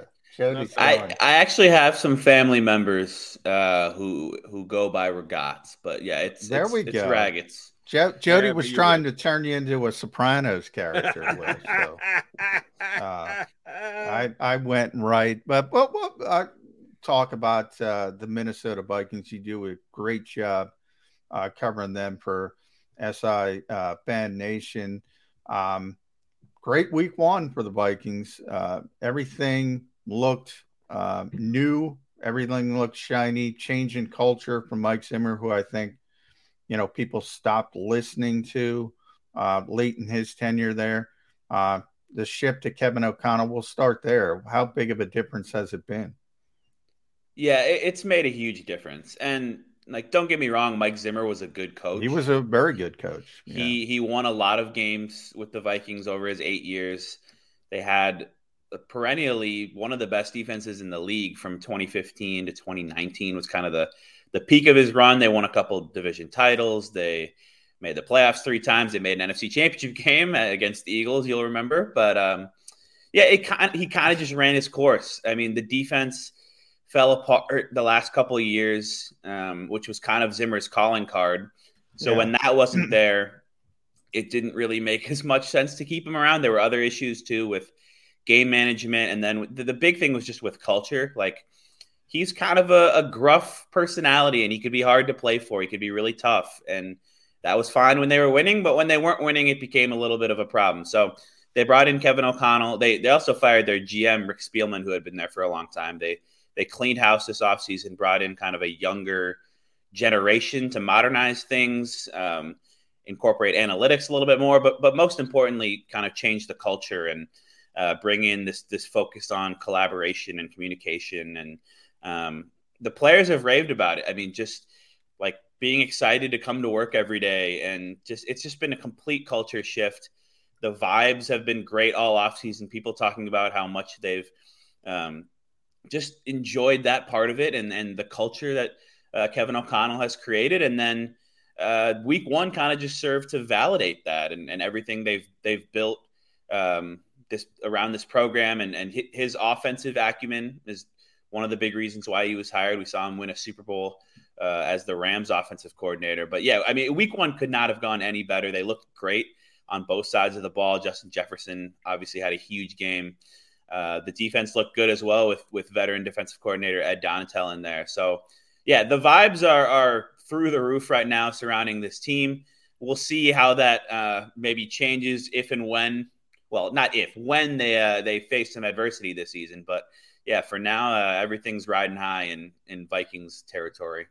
Well, on uh, yesterday's Vikings practice report, um, anyone listed for rest, load management, or old age on the Vikings yesterday?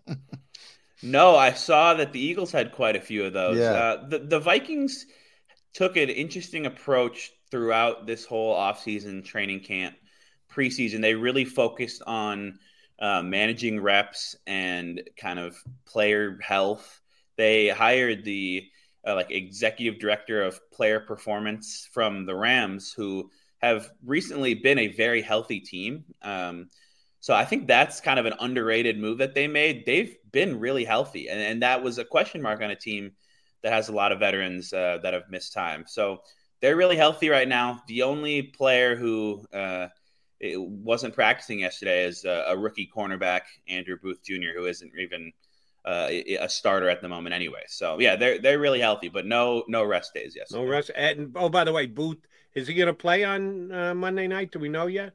Not expecting him to play, although it's possible. But um, their first round pick, Lewis Cine, the safety from Georgia, looks like he's going to make his NFL debut after missing last week.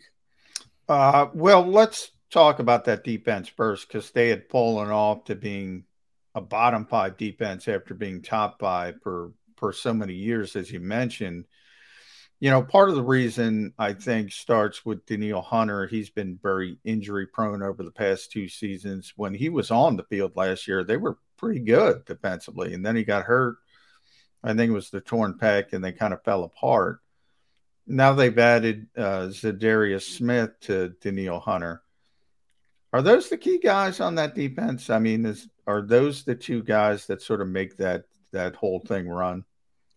Yeah, I think it's fair to say that. I mean, the most important thing in this league a lot of times is the pass rush, and they now have two guys who are healthy for now who who can do that at a really high level. In 2019, according to PFF, those were the the two leaders in pressures in the entire league uh, when Smith was with the Packers. And Hunter was on an incredible start to his career. I mean, he was the youngest player to ever reach 50 career sacks. Just a really, really dominant, like physical play. I mean, you just look at him; he's just a massively built dude um, with a with a wide array of, of pass rush moves. And yeah, he missed most of the last two seasons. Uh, Za'Darius Smith missed like all of last season, so they're banking on health there. But both those guys are healthy right now. They each had a sack against the Packers. They've um, looked really good throughout the offseason. They're both like inseparable. They're like best friends. Um, and yeah, it, it, starts with those two guys being able to get after the quarterback, and they can line them up wherever. That's a thing that Za'Darius Smith did really well in Green Bay is they would line them up on the edge, but they'd also line them up over the center, over the guard, use them in all kinds of different stunts and things like that. And they have the flexibility to do that with with both of those guys. All right. Well, I'd uh, like you to handicap uh, last week's game that the Vikings played. I thought the Green Bay Packers deployed a unique strategy in trying to stop Justin Jefferson. Don't have anyone cover him. because there were several plays where you couldn't even see a Packer defender on the screen. He's arguably the best wide receiver. Why would you have anyone attempt to stay near him when Kirk Cousins is going to throw him the football? It didn't make much sense to me. Is he that good at route running that he just leave cross his ankles and just leaves everybody in the dust that he gets as wide open as he with their breakdowns? How the hell did he get as open as he was on several of those catches? Yeah, it's it's both. I mean, he is really really good. Like he's one of the best route runners in the league. He has the the releases off the line of scrimmage, great hands, all that. Um, so he's he's impossible to really shut down. But with that said, I don't know what the Packers were doing because they kind of refused to use Jaire Alexander, their top cornerback, on him. They didn't play much man. They were committed to playing zone, but then they had a bunch of miscommunications on the back end. And yeah, there were several plays where Jefferson just got wide open. I mean, his second touchdown, he caught the ball and kind of like juked backwards thinking somebody was near. There was nobody within 15 yards of him, and so then he just sprinted to the, he sprinted to the pylon oh, and, yeah. and, got in. So it, it's partially Jefferson being really good. It's partially uh, Kevin O'Connell as an offensive play caller and a schemer, like moving him around, motioning him across the formation, lining him up in different spots. They're going to do that all year to um, counteract the ways teams are going to try to to try to slow him down, but yeah, I would have to imagine that the Eagles and, and Jonathan Gannon will have a slightly better plan.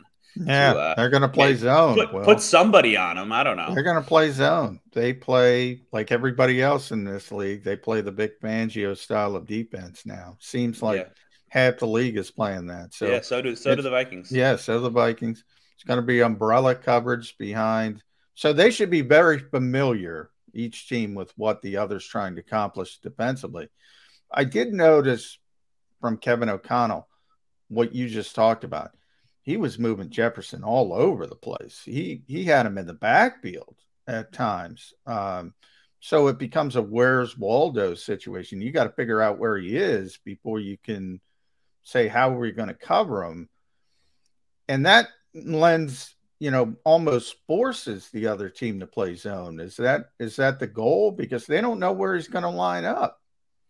Yeah, I, I, think that probably to some extent is the goal. I mean, if you can get him one on one in man coverage, there aren't a, a lot of corners that uh, the defensive coordinator would like that matchup. But yeah, I think they they don't mind when when teams play zone. Definitely, as you saw last last week, because they can move him around and they can they can exploit certain things um, to find ways to get him open. Yeah, like you said, they even they line him up in the backfield occasionally. He had a uh, they did that a little bit last year too. Before O'Connell got here, I remember he had a like an angle route out of the backfield to score a touchdown um, last year, and and so yeah, he just has a really versatile skill set.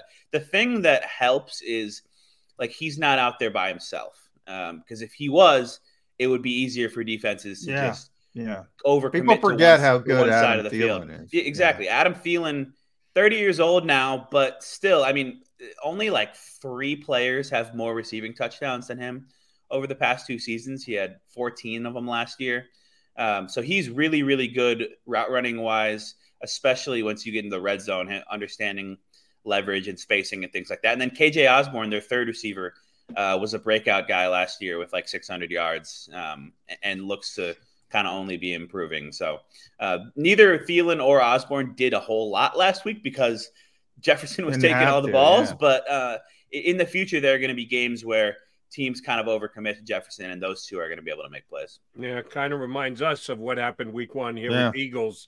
They kept throwing the ball to AJ Brown. Why? If, if oh, because he was works- catching it and making plays. Yeah. Why Yeah. would you stop doing it if you're going to throw it to Justin Jefferson? Why? Because he's wide open and he's one of the best receivers in the league. Yeah, it's a pretty good game plan by both the Eagles and the uh, Vikings last week. All right, uh, defense. Vikings four sacks on Aaron Rodgers last week. How many of those came via the blitz? I know our buddy Jordan Hicks got one, which is a linebacker getting in there making a play. Uh, how effective was the blitz? How much did they use the blitz against the Packers last week? They didn't blitz a ton. Um, it, it was a lot of four or five man pressures. Uh, Danielle Hunter and Za'Darius Smith, uh, as I mentioned, each had one that kind of just came off of beating beating their their their guy one on one. Yeah, the Jordan Hicks one, uh, Za'Darius Smith blows through. He, he was lined up over the center, over the A gap, blows up the middle, just destroys AJ Dillon, who is a big running back in pass protection.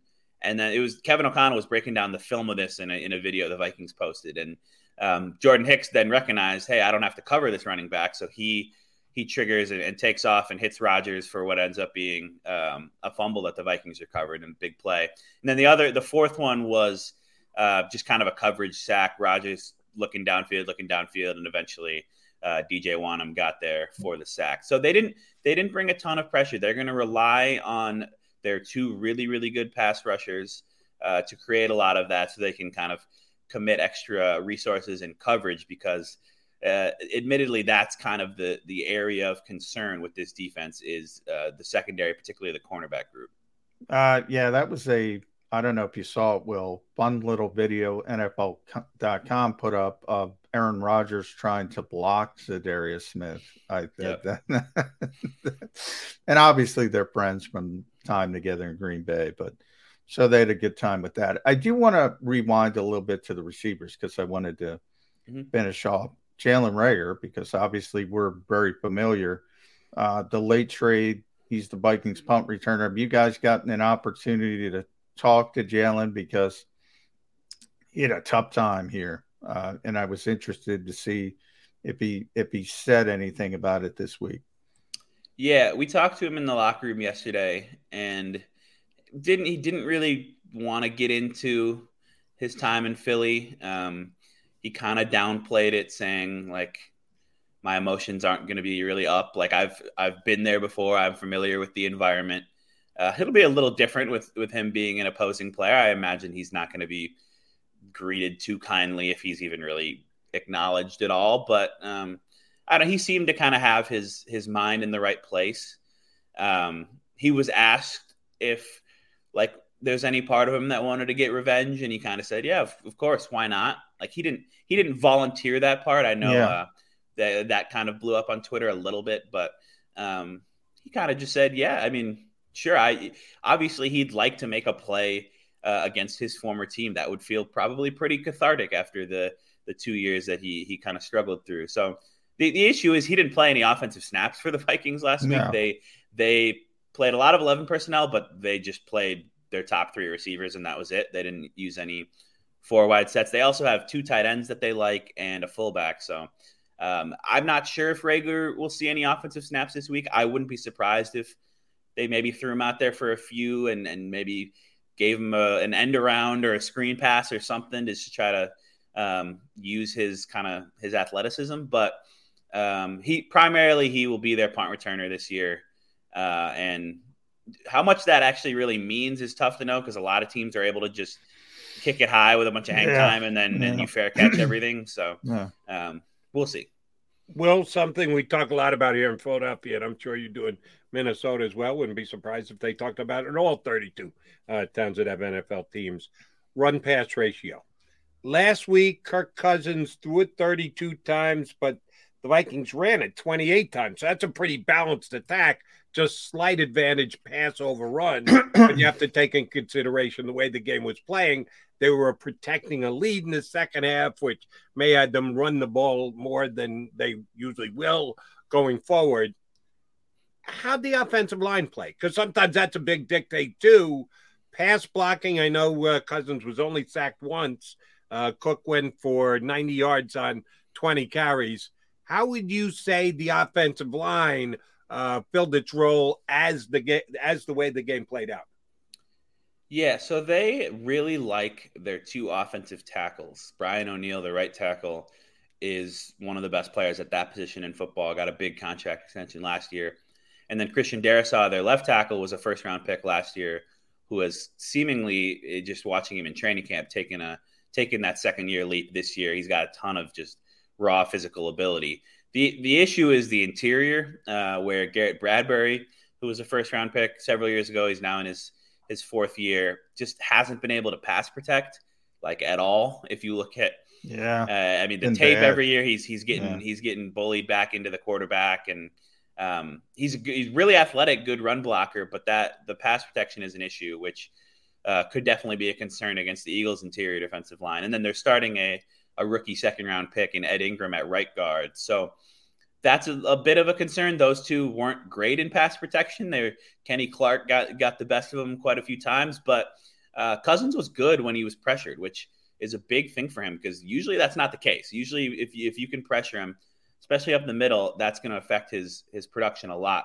He played pretty well when pressured. Um, the line is really good run blocking, so the Vikings should uh, be able to run the ball with Dalvin Cook on the Eagles after watching kind of what D'Andre Swift did last week.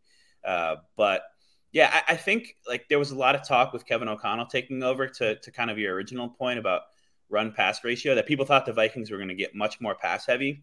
Uh, and I think they will get a little bit more pass heavy, but they still want to run the ball a lot because they they have Dalvin Cook and they want to. And they always talk about marrying the run in the past. They want to kind of use the run to set up the pass and run a lot of uh, plays that look similar, but maybe then do different things out of them. So um, they are not by any means going to abandon the run because of the run blocking they have on the offensive line, and because Dalvin Cook is is a pretty special uh, player at running back. Uh, Will, interested to see if you've gotten to speak to Ed Donatell yet this week and what he's giving you as far as defending Jalen Hurts because he's a very unique quarterback. I mean, there's not a lot of quarterbacks like Jalen Hurts, and you don't see it every week, so it's difficult to prepare for. Uh, if you watch the Lions tape, there's so many times he looks pinned in and boom, he's out and, and he converts third and 15s uh, with his legs. Um, not obviously the, the high volume passer of somebody like Kirk Cousins, but you know, I read this stat earlier in the show. Since he became the Eagles starter, uh, nobody has more explosive plays in the NFL except Justin Herbert. Um, how do the Eagles handle that sort of unique presence at the quarterback position? Vikings handle, I said. Yeah, so Ed, Donatell and, and the other coordinators are talking today, so we haven't heard from them yet. But we were talking to Jordan Hicks actually in the locker room yesterday, um, and asking him about Jalen Hurts, and he acknowledged that it's going to be a tough challenge for them. Like, you really have to ideally have your defensive line like get some penetration and, and maybe keep him in the pocket and keep good good rush lanes.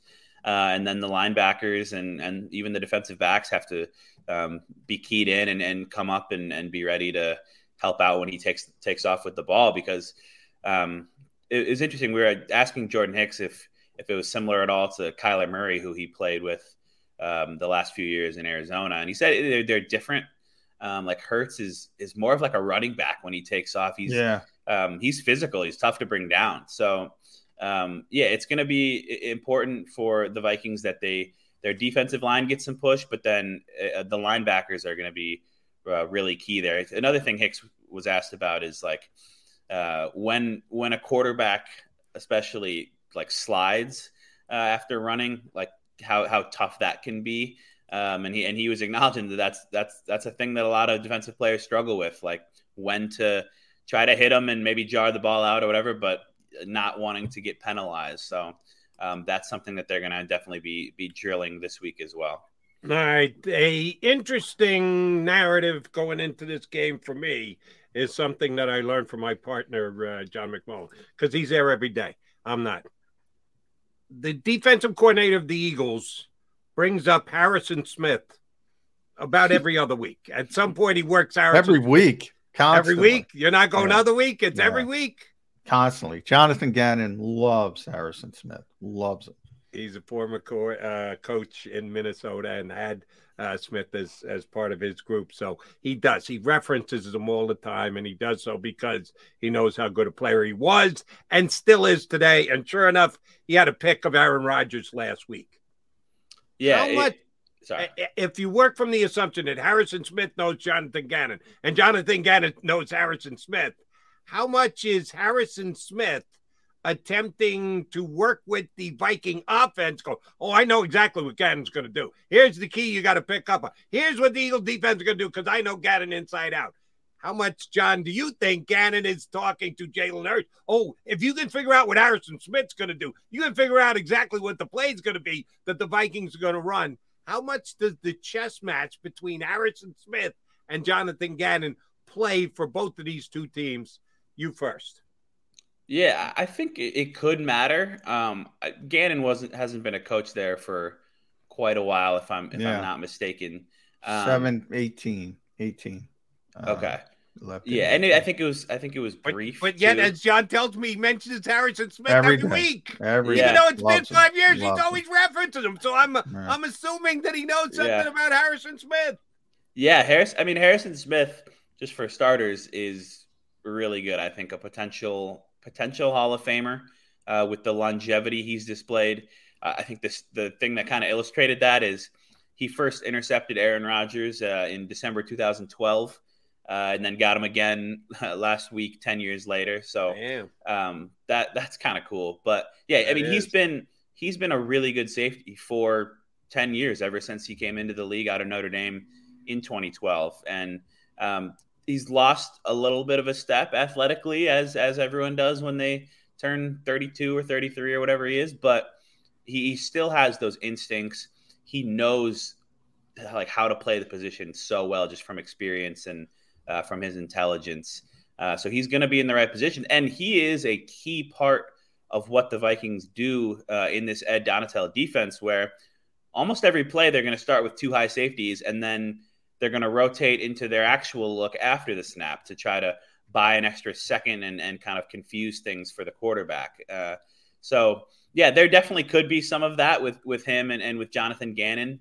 Um, I think Harrison Smith is probably spending more time uh, focusing on the Eagles offense than the Eagles defense, but yeah, there might be some conversations here and there for sure. Yeah, and from uh, you know, one of the things that surprised me when Jonathan got here, because everyone expected him, well, he's going to run Zimmer's scheme when he got here, because he does have a lot of respect for Mike as well, but um, he didn't. He went. Uh, he and Brandon Staley are very close, um, and um, they run the big Fangio scheme, and and interestingly enough, the Vikings now run it too without Ed Donatell. Um, so Harrison's playing differently than when Jonathan was there. So I yeah, I don't think that's going to play into it. He just has such respect for the player. It's pretty cool uh, for, from his time when he was there. Uh, but when I talk about the Viking secondary, I'm not concerned about Harrison Smith or Cam Bynum we'll see what Lewis Cine. I think Cam Bynum's a really good young safety, and Lewis Cine obviously has a lot of talent. But the corners, I got a lot of questions about the corners. It started, I think, on Aaron Rodgers' first offensive play, maybe. That should have been a 75 yard touchdown, Will. Yep. Uh, Patrick Peterson, great, you know, he might be a future Hall of Famer, but he's clearly lost a step. Um, I think Cam Dantzler is the other starter. Chandon Sullivan, who was here, he started here in Philadelphia. Kind of a okay nickel, but not great. The depth seems shaky. Do they have an issue at corner? Yeah, I think they they might, and it didn't really bear itself out in, in the first game. Um, in part because they they got some pretty good pass rush. But yeah, I mean, you're absolutely right. The very first play after the Vikings march down and, and score a touchdown, I'm sitting there in the press box, and Rodgers uncorks just a classic Aaron Rodgers, beautiful on the money deep ball. They told reporters after the game like that was planned. We were going to take a shot uh, to this rookie Christian Watson on the first play. Absolutely torches Patrick Peterson, um, who said that he wasn't he was expecting something shallower, and then just drops it. And that that could have changed the entire game if they if they score right there. They also had a fourth and goal, uh, like inside the one yard line. They got stuffed on. So there were a couple plays there where. Um, and the Vikings only allowed seven points, but it could have easily been uh, been more than that. Uh, I, I, think they might have an issue, and specifically, I look at AJ Brown and, and how they're going to cover him because if you've got Peterson on him, like Brown has the speed to burn him. Peterson is so similar to Harrison Smith in age, um, future Hall of Famer. I think. I think Peterson's case is even more sound than than Smith's, but um, obviously a really smart player, a ton of experience, but he just is susceptible to being beaten by speed because he is not as quick as he once was. And uh, we saw that during training camp. The 49ers came here for joint practices, and they have some some rookie named Danny Gray, who was like a mid or late round pick, who just torched Peterson on a go route um, at least once. And uh, so so that would be the concern with him. But then Cam Dantzler is a third year guy. He's been kind of inconsistent. He's given up a lot of big plays. Um, there's a reason why they drafted two guys in the top four rounds this year in in Booth, who's hurt, and then a Caleb Evans, a fourth rounder, who um, is, is, looks to be next on the depth chart. He he played six snaps last week when Dantzler had to leave briefly. Dantzler is just pretty thin, so that's a concern against a guy like AJ Brown, who's just an absolute kind of truck of a receiver. Um, yeah. So yeah, I don't think you feel good about either of those matchups. There, there's going to be probably different things that Ed Donatell does with um, shading safeties to one side and, and helping those corners out because you don't want to um, you don't want to leave either one of those guys one on one against him. All right, last one for me is about your tight end position.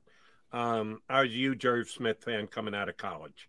His career has been quasi derailed because of injury, which is unfortunate because I still think he's a talented player. And I think I caught some Viking preseason action, and Irv made a couple of plays, and I said, "Oh, it looks like he's back." Week one, two targets, didn't connect on either one. Johnny Mundt got three targets and caught all three balls that came his way. He was the more effective tight end. Uh, give me your read on the tight ends for this upcoming game. Am I right about Irv Smith? They look better in practice and in whatever preseason action he got, any of the joint practices the Vikings had. Which tight end should the Eagles fear more coming into this game from a Viking offensive perspective? Yeah, it's it's interesting. We thought that Irv was going to be back and was going to be the the number one tight end. And yeah, he was a second round pick in, in 2019, split time with Kyle Rudolph over his first two seasons, and he showed some flashes, but I mean, he was just split. He was splitting time, and they they were using a lot of two tight end sets in in those offenses. Uh, and then Rudolph, free agent, signs elsewhere. 2021 last year. Irv Smith has a great training camp. Looks like he's going to be a breakout player in his third year. Finally, the number one guy, and then yeah, tears his meniscus, misses the whole season. Um, so that kind of was a setback. Uh, now he's back, and and I thought he had um, a, a, good like start to his camp, and then he uh, hurts his thumb, and he needs to have surgery on it, and he misses most of training camp. So now he's just kind of just recovering from that still, and maybe being eased back in. So he only played 19 snaps. Johnny Mundt, who uh, is legitimately going to be a, a kind of a factor this year he was brought over from the Rams, so he knows Kevin O'Connell. Kevin O'Connell knows him. Wes Phillips, the Vikings offensive coordinator, uh, was the Rams tight end coach, so he obviously knows Johnny Mundt mm-hmm. really well. So he's familiar with this offense. They like him as a blocker. They think he's got some upside as a receiver. Um, so, I mean, Irv Smith is the more naturally talented kind of athlete and, and, and a matchup problem that I do think they want to use as a pass catching weapon throughout the course of the season. I just, it, it, might he might kind of be eased in. It wouldn't surprise me at all if Mundt um, outsnaps him again this week. At Will Raggett's inside the Vikings on SI.com does a tremendous job. So you can read uh, about the opponent on Monday night. You can listen to him podcast. He does podcast stuff with uh, Purple Insider. Uh, thanks for your time. Will really appreciate it. Thanks for having me, guys. It's fun. Our pleasure. Thank you. That's uh, Will Raggetts, not Ragats. I apologize for potentially mispronouncing his last name. All right, McMahon and McDonald coming back. We've only got a couple of minutes left to put a bow on the show. Stick around.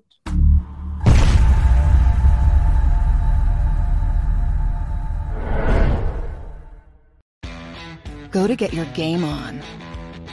Go for the beers. Go for the cheers. Go for the hit and the hits. Go for the stakes and the stakes. Go to get your parlay on. Go to get your party on. Go for the scene. Go for the screens. Go for the gallery. Go for the win. Go to Ocean. Visit theoceanac.com to plan your visit. Philadelphia fans were cut from a different cloth.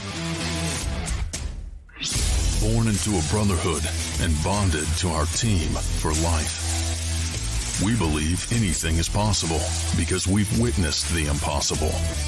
While we may be from different neighborhoods, come Sunday, we are one and we will be heard. Pond Lehocky, official partner of the Philadelphia Eagles. It's the number one news at 10 p.m. Action News on PHL 17. Join Sharrie Williams, Gray Hall, Ducis Rodgers, and meteorologist Adam Joseph for all the big stories at a time that's right for you. Action News at 10 p.m. on PHL 17. I get scared sometimes. Of a lot of things. Joining in, Decisions, the dark. the dark. But I once heard someone say, But as I always say, it's okay to be afraid as long as you face the fear. and keep moving forward. Wherever you are in life, count on the name trusted in insurance for over 80 years Independence Blue Cross.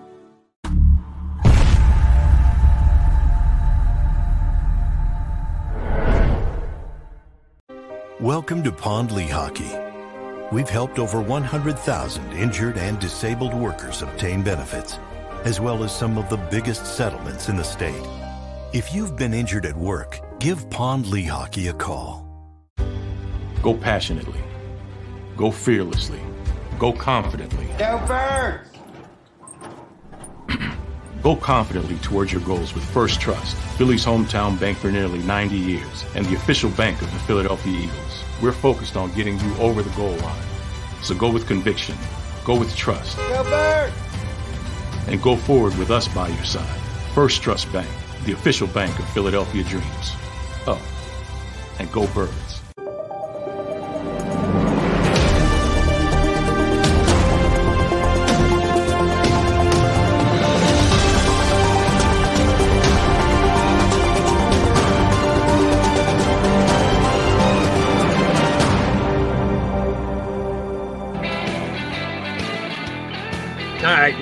Got a couple minutes left here before our buddy Rick Tarantella comes up uh, next year on the JAKIB Media YouTube channel. Hi, Johnny. Oh, by the way, I got your blitz numbers, Jody. yes, Uh, oh man. Um, you had the Eagles uh, were 13th as far as blitz percentage in the NFL. So they were in the top half, 25.6%, 10 blitzes. The Eagles blitzed 10 times. Yep. 10 times. The number I was looking for was how often the Lions blitzed. Lions were uh, number two in the NFL, 48.8% blitz percentage, 21 times. See, that's the point about Jalen Hurts. Well, what do you want him to do? Oh, he can't run. You're putting him at risk. He can't take off as often as he did. Well, if he's being blitzed and he's got no choice but to move, well, what do you want him to do? Uh, roll left, throw back across his body, and throw a pick, or pull it down, turn it upfield, try and slide, take a late hit? I'm sorry, I'm taking the second of those two options. And I apologize to you because every time I hear blitz, I'm listening to the Eagles never blitz. Eagles, they're 13th in the NFL in blitz percentage, but you were That's asking about the Lions. They, they took The, I, the Lions, yeah, went nuts uh, with the blitz. Only Arizona blitz more. Um, How'd that work? uh, out? Buffalo uh, blitzed one time, and Chicago missed blitz one time, uh, and they both won, if I'm correct. All right, we need to get out of here uh, quickly. What's the one game you're watching on Sunday since there's no birds to be covered? Oh, that's a good question. I haven't even thought about it, Jody. I don't even have an answer for you. I, I don't have the schedule. I got to look at my schedule. Yeah, I don't have Yeah, an get- answer for you. I'm all get- Eagles all the time. Get Jody. to work, buddy. You'll find out what game I care about. If you catch me on CBS Sports Radio this weekend, you will get McMullen and I back here Monday, prepping for the Monday night showdown between the Vikings and the Eagles. We'll be back in two and two days, that is. You've been listening to Birds 365, the destination for the passionate Eagles football fan who bleeds green. If it's Eagles football, we're talking about it. Debate inside the locker room and guests that are some of the greatest football minds from around the region. We hope you enjoyed the show. We know we had a blast. Make sure to like, comment, and subscribe, and we'll be back soon. But in the meantime, hook up with us on social media at JAKIB Sports. See you next time on Birds 365. For the ones who work hard to ensure their crew can always go the extra mile, and the ones who get in early so everyone can go home on time, there's Grainger, offering professional grade supplies backed by product experts so you can quickly and easily find what you need. Plus, you can count on access to a committed team ready to go the extra mile for you. Call, clickgrainger.com, or just stop by. Grainger, for the ones who get it done. Prescription products require completion of an online medication consultation with an independent healthcare provider through the LifeMD platform and are only available if prescribed. Subscription required. Individual results may vary. Additional restrictions apply at lifemd.com. Read all warnings before using GLP-1s. Side effects may include a risk of thyroid C-cell tumors. Do not use GLP-1s if you or your family have a history of thyroid cancer. If you've struggled for years to lose weight and have given up hope, did you know you can now access GLP 1 prescription medications through LifeMD? LifeMD is now offering eligible patients online access to GLP 1s, the breakthrough prescription medication that can help you lose body fat and weight. Listen to what people are saying. Probably the easiest thing I've ever done. The medication comes in the mail and it's very easy to use. I've been able to live my normal lifestyle and I've lost 20 pounds already and I've never felt better. It changed my life. And here's the best part your insurance may cover 100% of the cost of your medication. So go to trylifemd.com to have your eligibility checked right now. Get started today at trylifemd.com. That's T R Y L I F E M D.com.